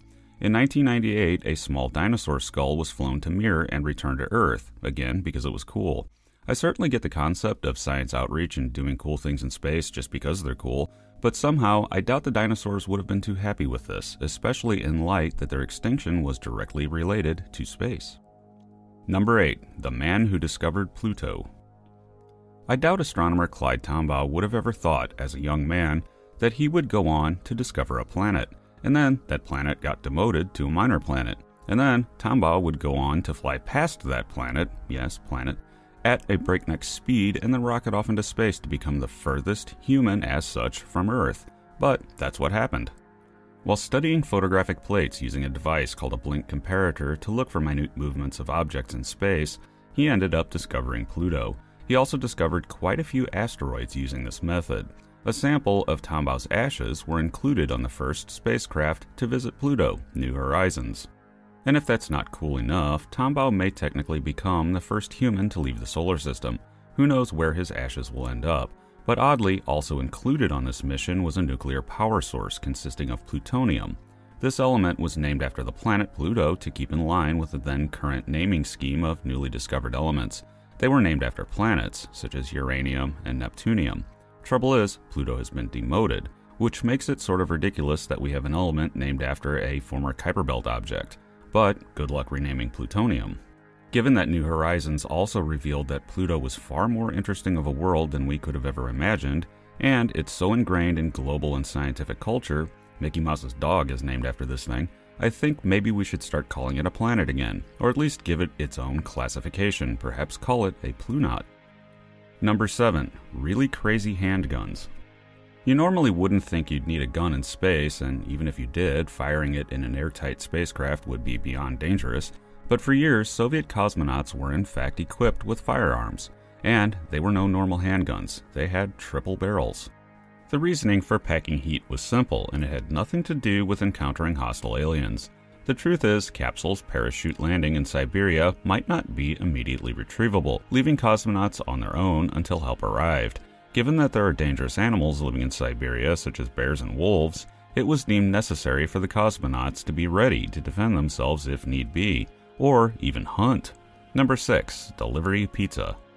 It's the age of pizza. From its simpler though really delicious beginnings as a local food in Naples, Italy, this food has taken over the world, and pizza restaurants serving hundreds of variations can be found ubiquitously in numerous countries, and that trend grows. One of the hallmarks of pizzas is that they are easily delivered if the customer wants to order in, and they make for awesome leftovers the next day. But has pizza left Earth? Yes. In the furthest reach of pizza delivery so far, Roscosmos delivered a pizza to the International Space Station in 2001. Commissioned to do so by Pizza Hut and costing that company over a million dollars, the delivery pizza was consumed by cosmonaut Yuri Usachov. But exposure to low Earth orbit conditions deadens taste buds, so the company spiced the pizza up a bit more than usual and had to use salami as a topping due to the delivery taking far longer than the usual half hour, raising questions about toppings and shelf lives in a space capsule traveling to the ISS. Even still, the cosmonaut gave a thumbs up after dinner and seemed to enjoy it. Number 5. Golf Equipment in 1971, NASA astronaut Alan Shepard famously pulled out a golf club and shot a few golf balls on the lunar surface during the Apollo 14 mission. While we don't know the actual numbers until someone actually goes up there and finds the golf balls if they haven't disintegrated and actually measures it, this was almost certainly a semi permanent golfing record, as one of the golf balls may have gone for miles. Oddly enough, this was probably not sanctioned by NASA, Story is Shepard smuggled a makeshift golf club head on the mission and mounted it on a lunar sample taking instrument and just went ahead and took the shot. That makeshift golf club made it back to Earth and is displayed in the USGA's museum. Number 4. A poster for a minor Val Kilmer movie stuck to a wheel of cheese. Alright, this was SpaceX again and Elon's humor. In 2010, it was revealed that aboard SpaceX's first Dragon capsule, there was a wheel of cheese a nod to a Monty Python sketch where John Cleese wanted to buy cheese from a cheese shop that didn't carry it, along with an image of the movie poster for the Val Kilmer movie Top Secret. Anyone remember that one? Oddly, this time SpaceX chose to keep their cargo secret until after the launch, as not to overshadow the success of Dragon. With Falcon Heavy and the Tesla Roadster, clearly they have gotten over this shyness about their occasionally odd cargoes. Number 3. Salmonella. It's only natural to study Earth bacteria in space. What can be learned from doing so can shed light on human illness and treatments. Salmonella is no exception, and it was flown twice on the space shuttle to the International Space Station. While it may not be all that weird to fly salmonella, what happened to it while it was in space certainly was. You would think taking an organism out of its native environment would put it at a disadvantage and weaken it. Not in this case. The salmonella became three to seven times more dangerous after spending time in space. It appears that the bacteria were tricked into thinking that they were inside a human body rather than space. This is believed to be because of fluid shear.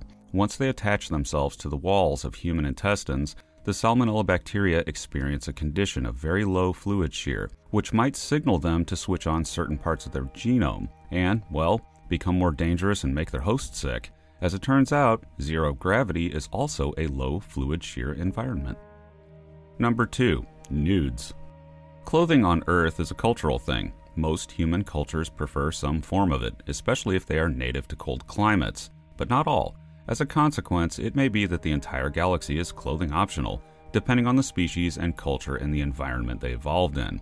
Though I would say it might be reasonable to expect one piece of clothing that might be common among most biological spacefaring species the spacesuit. That aside, if you look at most representations of humans in our cultures, our photographs, other technological records of us, say our television broadcasts that aliens might intercept, they would see us as a strangely clothed species. Perhaps the aliens might wonder if Batman's suit was really a part of his body, or they might think the whole thing silly and wonder why we once restricted ourselves with steel armor in battle instead of genetically modifying ourselves to grow a decently protective carapace. But some scientists on Earth would have no part of this clothing thing, and felt it best to depict humans as we really are. It was Carl Sagan, Eric Burgess, and Frank Drake, and they rightly surmised that, well, one thing about humans is that we're all naked under our clothes, so Sagan went with depicting humans as humans in all our glory. It's the Pioneer plaque, and there are two of them, one on Pioneer 10 and one on Pioneer 11. It's actually pretty unlikely anyone will ever intercept our nudes we've sent out. In fact, it may be more likely that we intercept them and take them back to museums in the future. But if left on their own, the plaque on Pioneer 10 will eventually pass near the star Aldebaran, and then on to parts unknown. It's anyone's guess what Pioneer 11 will eventually encounter. In other words, we've lost control of our nudes and they are happily gallivanting across the galaxy. Number 1. The Nuclear Manhole Cover. This one may or may not have made it into space. This is something that has been debated for years, but if it did, and we'll likely never know, it would be among the first man made objects into space and probably the strangest. It all goes back to a nuclear test conducted in 1957 during this test, a 2,000 pound steel plate was placed atop a test shaft. As the experiment detonated, it traveled up this shaft and propelled the plate into the air at about six times the escape velocity of planet Earth. What happened then is anyone's guess, though no trace of the plate was ever found. It might have vaporized in the atmosphere, or some parts of it might have made it into space and off into the solar system and beyond. So count Elon Musk's Tesla Roadster as just the next in a long series of odd objects we've sent into space over the years, and we should send more. Who knows who might pass through the solar system and find our remnants floating in space? After all, one species' trash is another species' confirmation that they are not alone. One could argue that almost any body in the solar system is habitable so long as you have the technology to colonize it, but that would involve this solar system's elephant in the room, which is our civilization. For the sake of this list, I leave us off it. We know that life on Earth is possible, but as we've learned more about our solar system, it is becoming increasingly evident that other places could have evolved life independently of Earth. So here are 10 places where life is possible in this solar system other than Earth, plus a few bonuses tossed in since hypothetical habitability is by no means rare in this star system and probably isn't rare in the rest of the universe either. Number 10. Venus.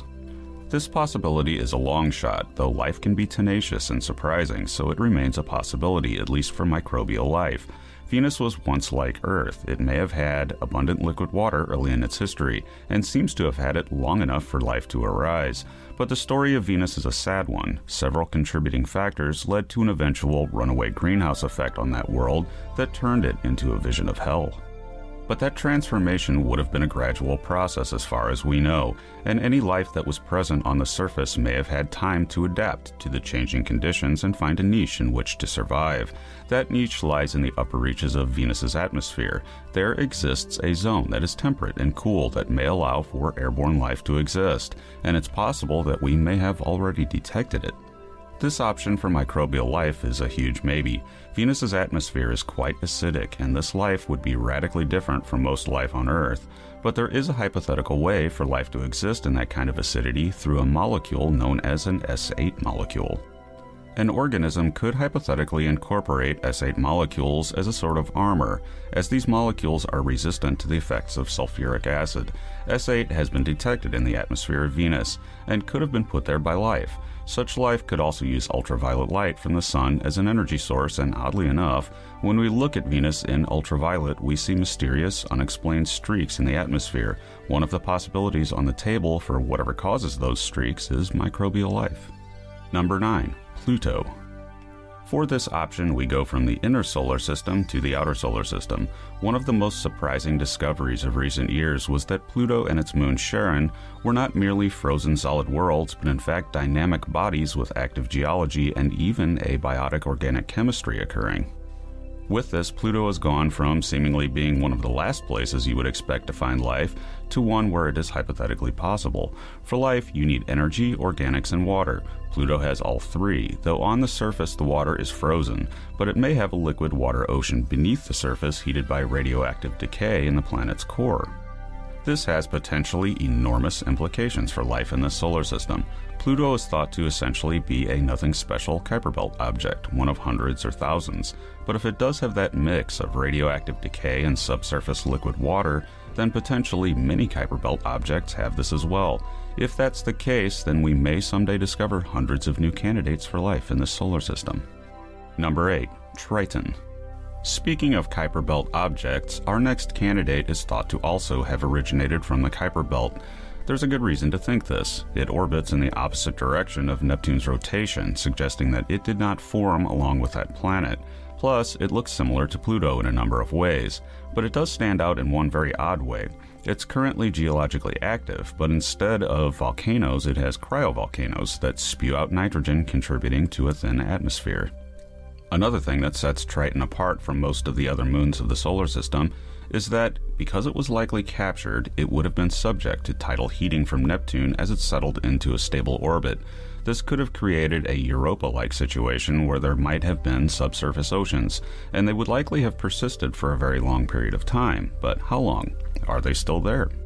One clue is that Triton appears to have a young surface, only about 100 million years old and may have resulted from an extrusion from the ocean below, and something is driving the cryovolcanism, so one possibility is that there is still a subsurface ocean present there.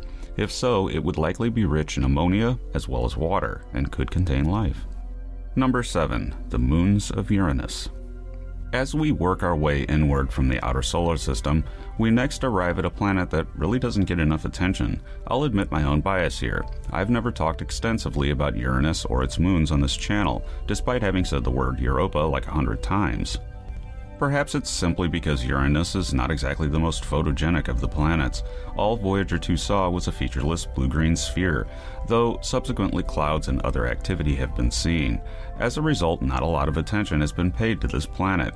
But looks can be deceiving. Uranus hosts mysteries just like all other bodies in the solar system, including how it came to be that this planet rotates on its side compared to the other planets. Best guess there is that early in its history, Uranus got smacked by an Earth sized protoplanet. The first candidate moon for liquid water is Titania, though unfortunately so little is understood of this body's evolution that its candidacy is up in the air but it is possible, at least as far as we know, for an ammonia rich or salty liquid water layer to exist deep under this moon's surface. It's much the same story for Oberon, another candidate. We just don't know enough, but a subsurface liquid layer is on the table. Less likely is Umbriel. It's been suggested, but there doesn't seem to be much room there for anything but ice and rock. Uranus is a place where life is unlikely but marginally possible, at least as far as current thinking. And with all candidates mentioned for Uranus, you need more than mere water for oceans to persist. You need ammonia or salt as a sort of antifreeze to keep everything liquid. But life is, in principle, still possible here, so on the list, the Uranus system goes. Number 6. Space itself. The last place you might choose to look for alien life is space, as in actual space itself. We tend to automatically think that life must be intrinsically linked to planets or moons, and that's certainly a fair point. It's hard to see life arising in the cold vacuum of space, but nothing says that life can't leave its planet. Stating the obvious, one way to do this are rockets and spacecraft, whether you are a human intentionally going into orbit, or you're a dog or chimpanzee being put there by a human, or even a stowaway bacterium, tardigrade, or lichen unintentionally leaving Earth, either by way of a spacecraft or through various methods of natural panspermia. But the possibility of natural panspermia comes with another possibility that life could adapt, survive, and live in space on its own. We know that certain examples of Earth life, rare though they are, can survive the conditions of space. But what if something that can go much further? Freeman Dyson envisions one such possibility. Termed Dyson sunflowers, these would be organisms that might originate on ice shelled moons, growing up through the cracks in the ice with a connection to the water below like the roots of a plant. It might adapt itself to keep warm through natural mirrors and might create its own supply of liquid water. It might even eventually be knocked off its planet and move into deep space and might adapt. I think this option is possible, but not probable. I doubt we would see life like this very often when exploring the universe, but it pays to remember that life often surprises us down here on Earth, and I see no reason it wouldn't surprise us in space. Number 5. Titan. Here we move to a moon that not only has one possibility for life, but two. It is a body different from all others in the solar system, save for Earth. On its surface, it boasts liquid hydrocarbons mimicking the water cycle on Earth. It has been advanced that hydrocarbons in liquid form could serve as a solvent for life, like water does for us.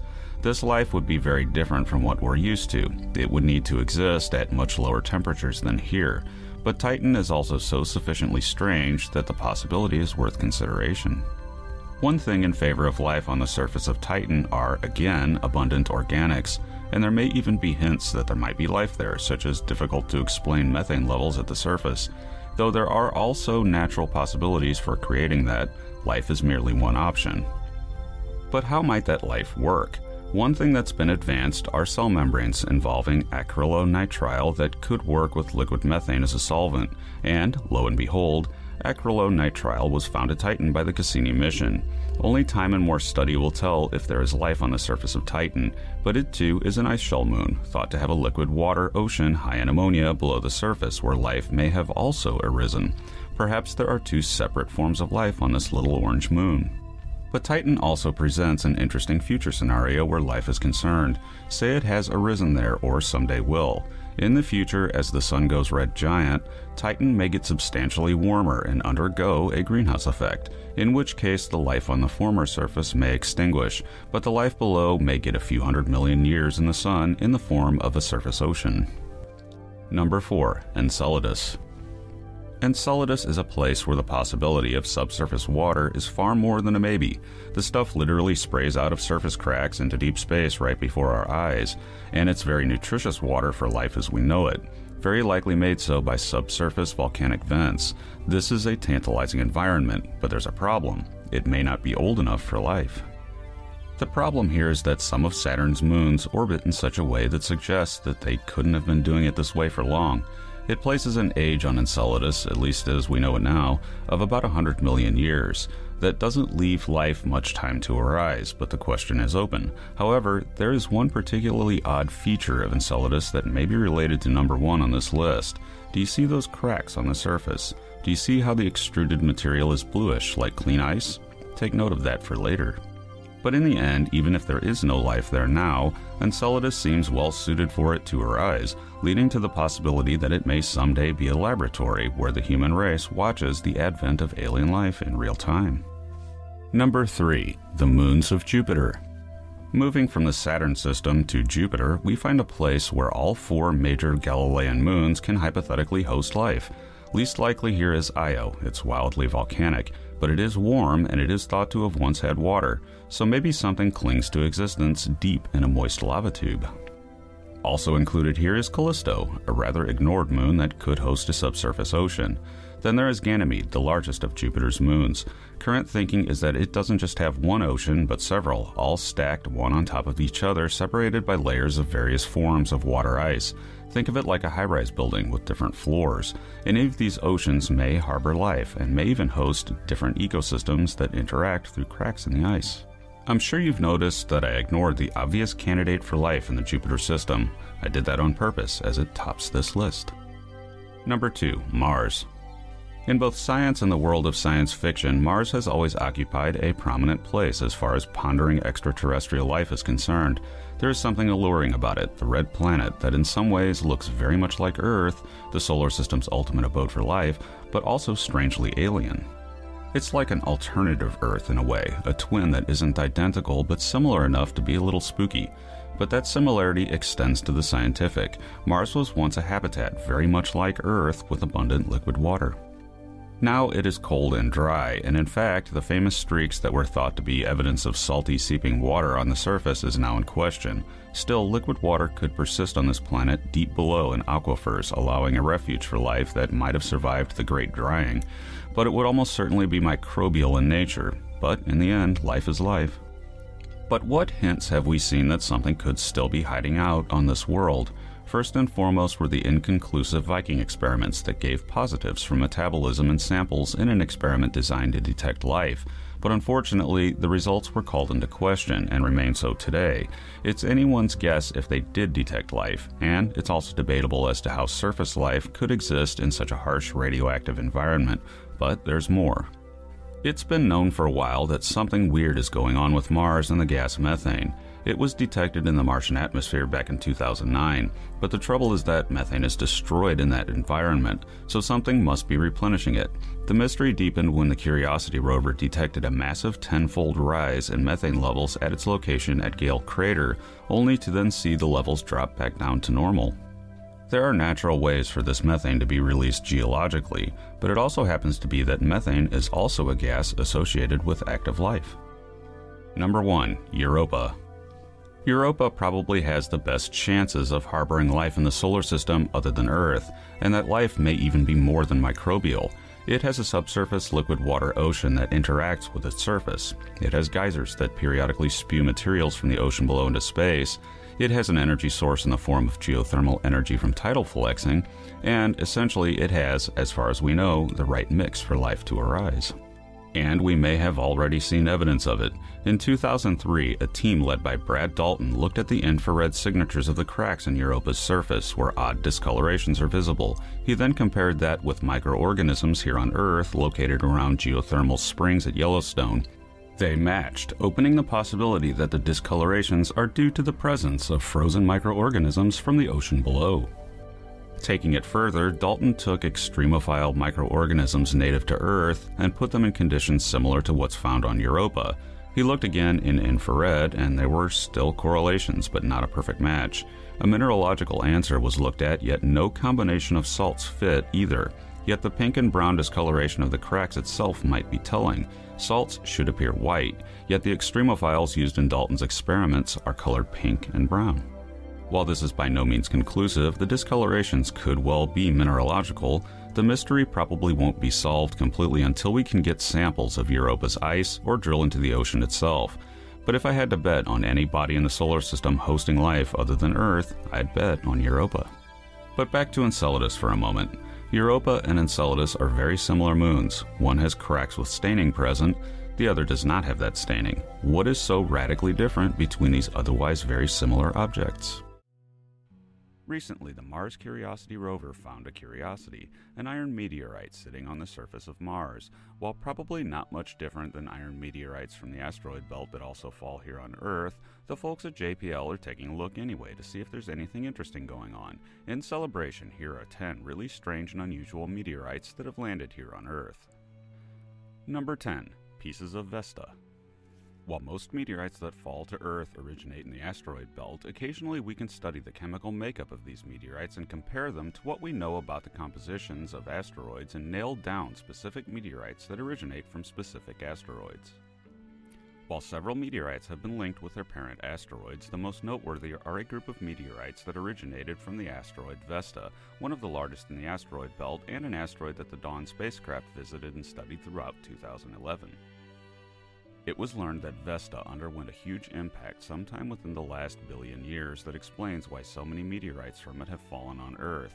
While not really rare but not common either, these meteorites, called chondrites, are igneous in nature and stand apart from normal meteorites, which are typically much more primitive conglomerations of much older material. This has yielded much information about the makeup of the asteroid Vesta. Number 9. The Ensisheim Prisoner. On November 7, 1492, a very unusual thing happened in France. Numerous people, including the artist Albrecht Dürer, observed the fall of a meteorite in a wheat field in the town of Ensisheim. Amid much superstition and talk of an omen, the local townspeople picked up the pieces, which caught the attention of the son of the Holy Roman Emperor Frederick III, whose local magistrate ordered the stone preserved. While some bits and pieces of the meteorite were sent to notable people such as the future Pope Pius III, most of the stone was chained up in the local church to prevent it from wandering off the way it came. There it stayed for centuries, but now it's no longer chained up and it's now kept in a local museum pretty much intact and just as it fell five centuries ago. Number 8. Moon rocks you can own. Meteorites from the moon aren't so much a mystery of why they would be here, we are right next to it, but why we have so few of them. As one of the rarest materials on Earth, lunar meteorites are eagerly sought after for scientific study, even with all of the samples brought back by the Apollo missions. That's because they tell us about the diversity of lunar geology being from areas of the moon where we have not been but they can also be privately owned. Certain lunar meteorites, usually originating from finds in the deserts of North Africa, are weathered from hundreds of years of being on the surface of the Earth, and as a result are less interesting to science and can be bought from reputable meteorite dealers, though cheap they are not. Number 7. The Stone of Emesa. In the ancient Greco Roman world, strange stones were revered as religious objects. Called an omphalos, some of these stones were probably meteorites, thought by the ancients to be rocks Zeus was throwing from Olympus. One such stone, called the Black Stone of Emesa, seems to fit the bill as a meteorite, though we can never be sure. But it certainly had quite a history. The insane Roman Emperor Elagabalus, for example, had it transported to Rome so he could revere it, and apparently had plans to marry it. That did not happen. He was assassinated, and the stone was returned to Emesa by the much more down to earth emperor that succeeded him. Number 6. Canyon Diablo. Sometimes the meteorites themselves are less famous than the effects they have on the planet. The Canyon Diablo meteorite is one of the most common meteorites. It's so common that you can buy pieces of it at a gem show for just a few dollars. It's also an interesting meteorite containing more than just crystalline iron and nickel from the core of an asteroid, but also odd graphite inclusions and even diamonds. And it also happens to be the meteorite that created the mile wide meteor crater in Arizona, Earth's best preserved example of what happens when a meteorite the size of a house hits a planet. Number 5. The Near Miss. Occasionally, a meteorite will enter the Earth's atmosphere at a shallow enough angle that it will skip back off into space. That very thing happened in 1972 when a large meteorite thought to be between 10 and 45 feet wide entered the atmosphere above Utah and tracked northward over Alberta until exiting the atmosphere completely. This is thought to have consumed about half of the mass of the object and greatly altered its orbit. Though not certain, some suggest it still passes close by Earth. Perhaps we'll get it yet. Number 4. The Big Smack. And then there are the big meteorites that do find their mark. For some reason, this often happens in Russia, presumably due to the enormous size of that country. In fact, just a few years ago, a large meteorite made headlines as it was filmed detonating wildly in the upper atmosphere over Chelyabinsk, releasing a total amount of energy equivalent to 29 Hiroshima atomic bombs. It also generated a shockwave that shattered windows and tragically injured residents across the region, even causing sunburn on some people, it was so bright.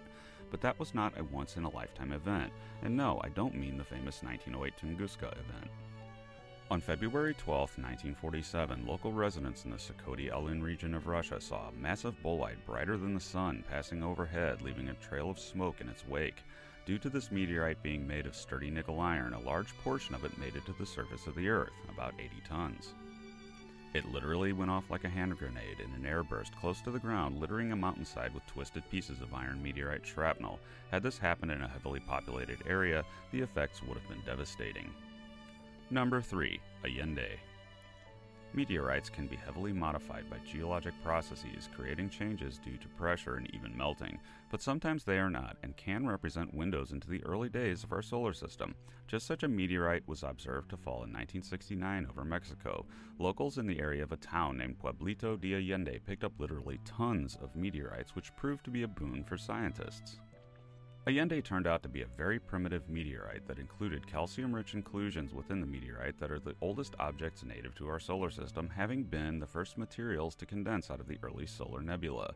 But it doesn't end there. Also contained within the meteorite are grains of matter that predate the solar system and originate from interstellar space. Number 2. The Murchison Meteorite. Asteroids and planets are not the only sources for meteorites in our solar system. I would be remiss if I didn't include comets, which can be the sources of some of the most interesting meteorites that give us clues about the origins of life on Earth. Observed to fall in Australia in 1969, a few months after its cousin Allende, the Murchison meteorite provided another unique perspective on our early solar system to the scientists of the time. Given that this meteorite was observed to fall, samples were picked up very early before the meteorite had time to be contaminated by Earth's environment. It was so fresh, in fact, that when researchers opened up bags containing the meteorites, they were hit with a strong alcohol like smell, hinting that this was no normal run of the mill meteorite. They would go on to find that this meteorite contained unusual amounts of water, alcohol, hydrocarbons, and something much more interesting. Contained within this meteorite, which is thought to have possibly originated in a comet, scientists found amino acids, the building blocks of life. While abiotic, you don't need life to create these amino acids, they suggest that the building blocks of organic chemistry and life itself were delivered to Earth by primitive asteroids or comets. Number 1. The meteorites of Mars. The planet Mars has also been a source of meteorites that offer tantalizing hints that Mars once supported life. See my video on the Allan Hills 84001 meteorite for an in depth exploration of that meteorite. But it's not alone in its strangeness. In 2014, researchers found that another meteorite found in Antarctica, known as Yamato 000593, appeared to have been altered by liquid water in the past and contained tiny tunnels and carbon rich spherules that may have been formed by life. By comparing this meteorite with another known meteorite from Mars where the same tracks were found, they were able to show that the tracks were probably not of earthly origin and were present in the rock before it fell to Earth. Taken in conjunction with disputed findings from Allan Hills 84001, which also seem to contain what might be traces of bacterial life, these findings are tantalizing to be sure, but they do not constitute proof that life exists or once existed on Mars. For that, we need samples directly from the surface of Mars that rule out any possibility of Earth contamination, and even then, we need unique non Earth DNA or chemistry that can only have been created by life. Thanks for listening. I am futurist and science fiction author John Michael Godier, currently with the windows open, enjoying a nice fall day. And be sure to check out my books at your favorite online retailer and subscribe to my channel for in depth, regular explorations into the interesting, weird, and unknown aspects of this amazing universe in which we live.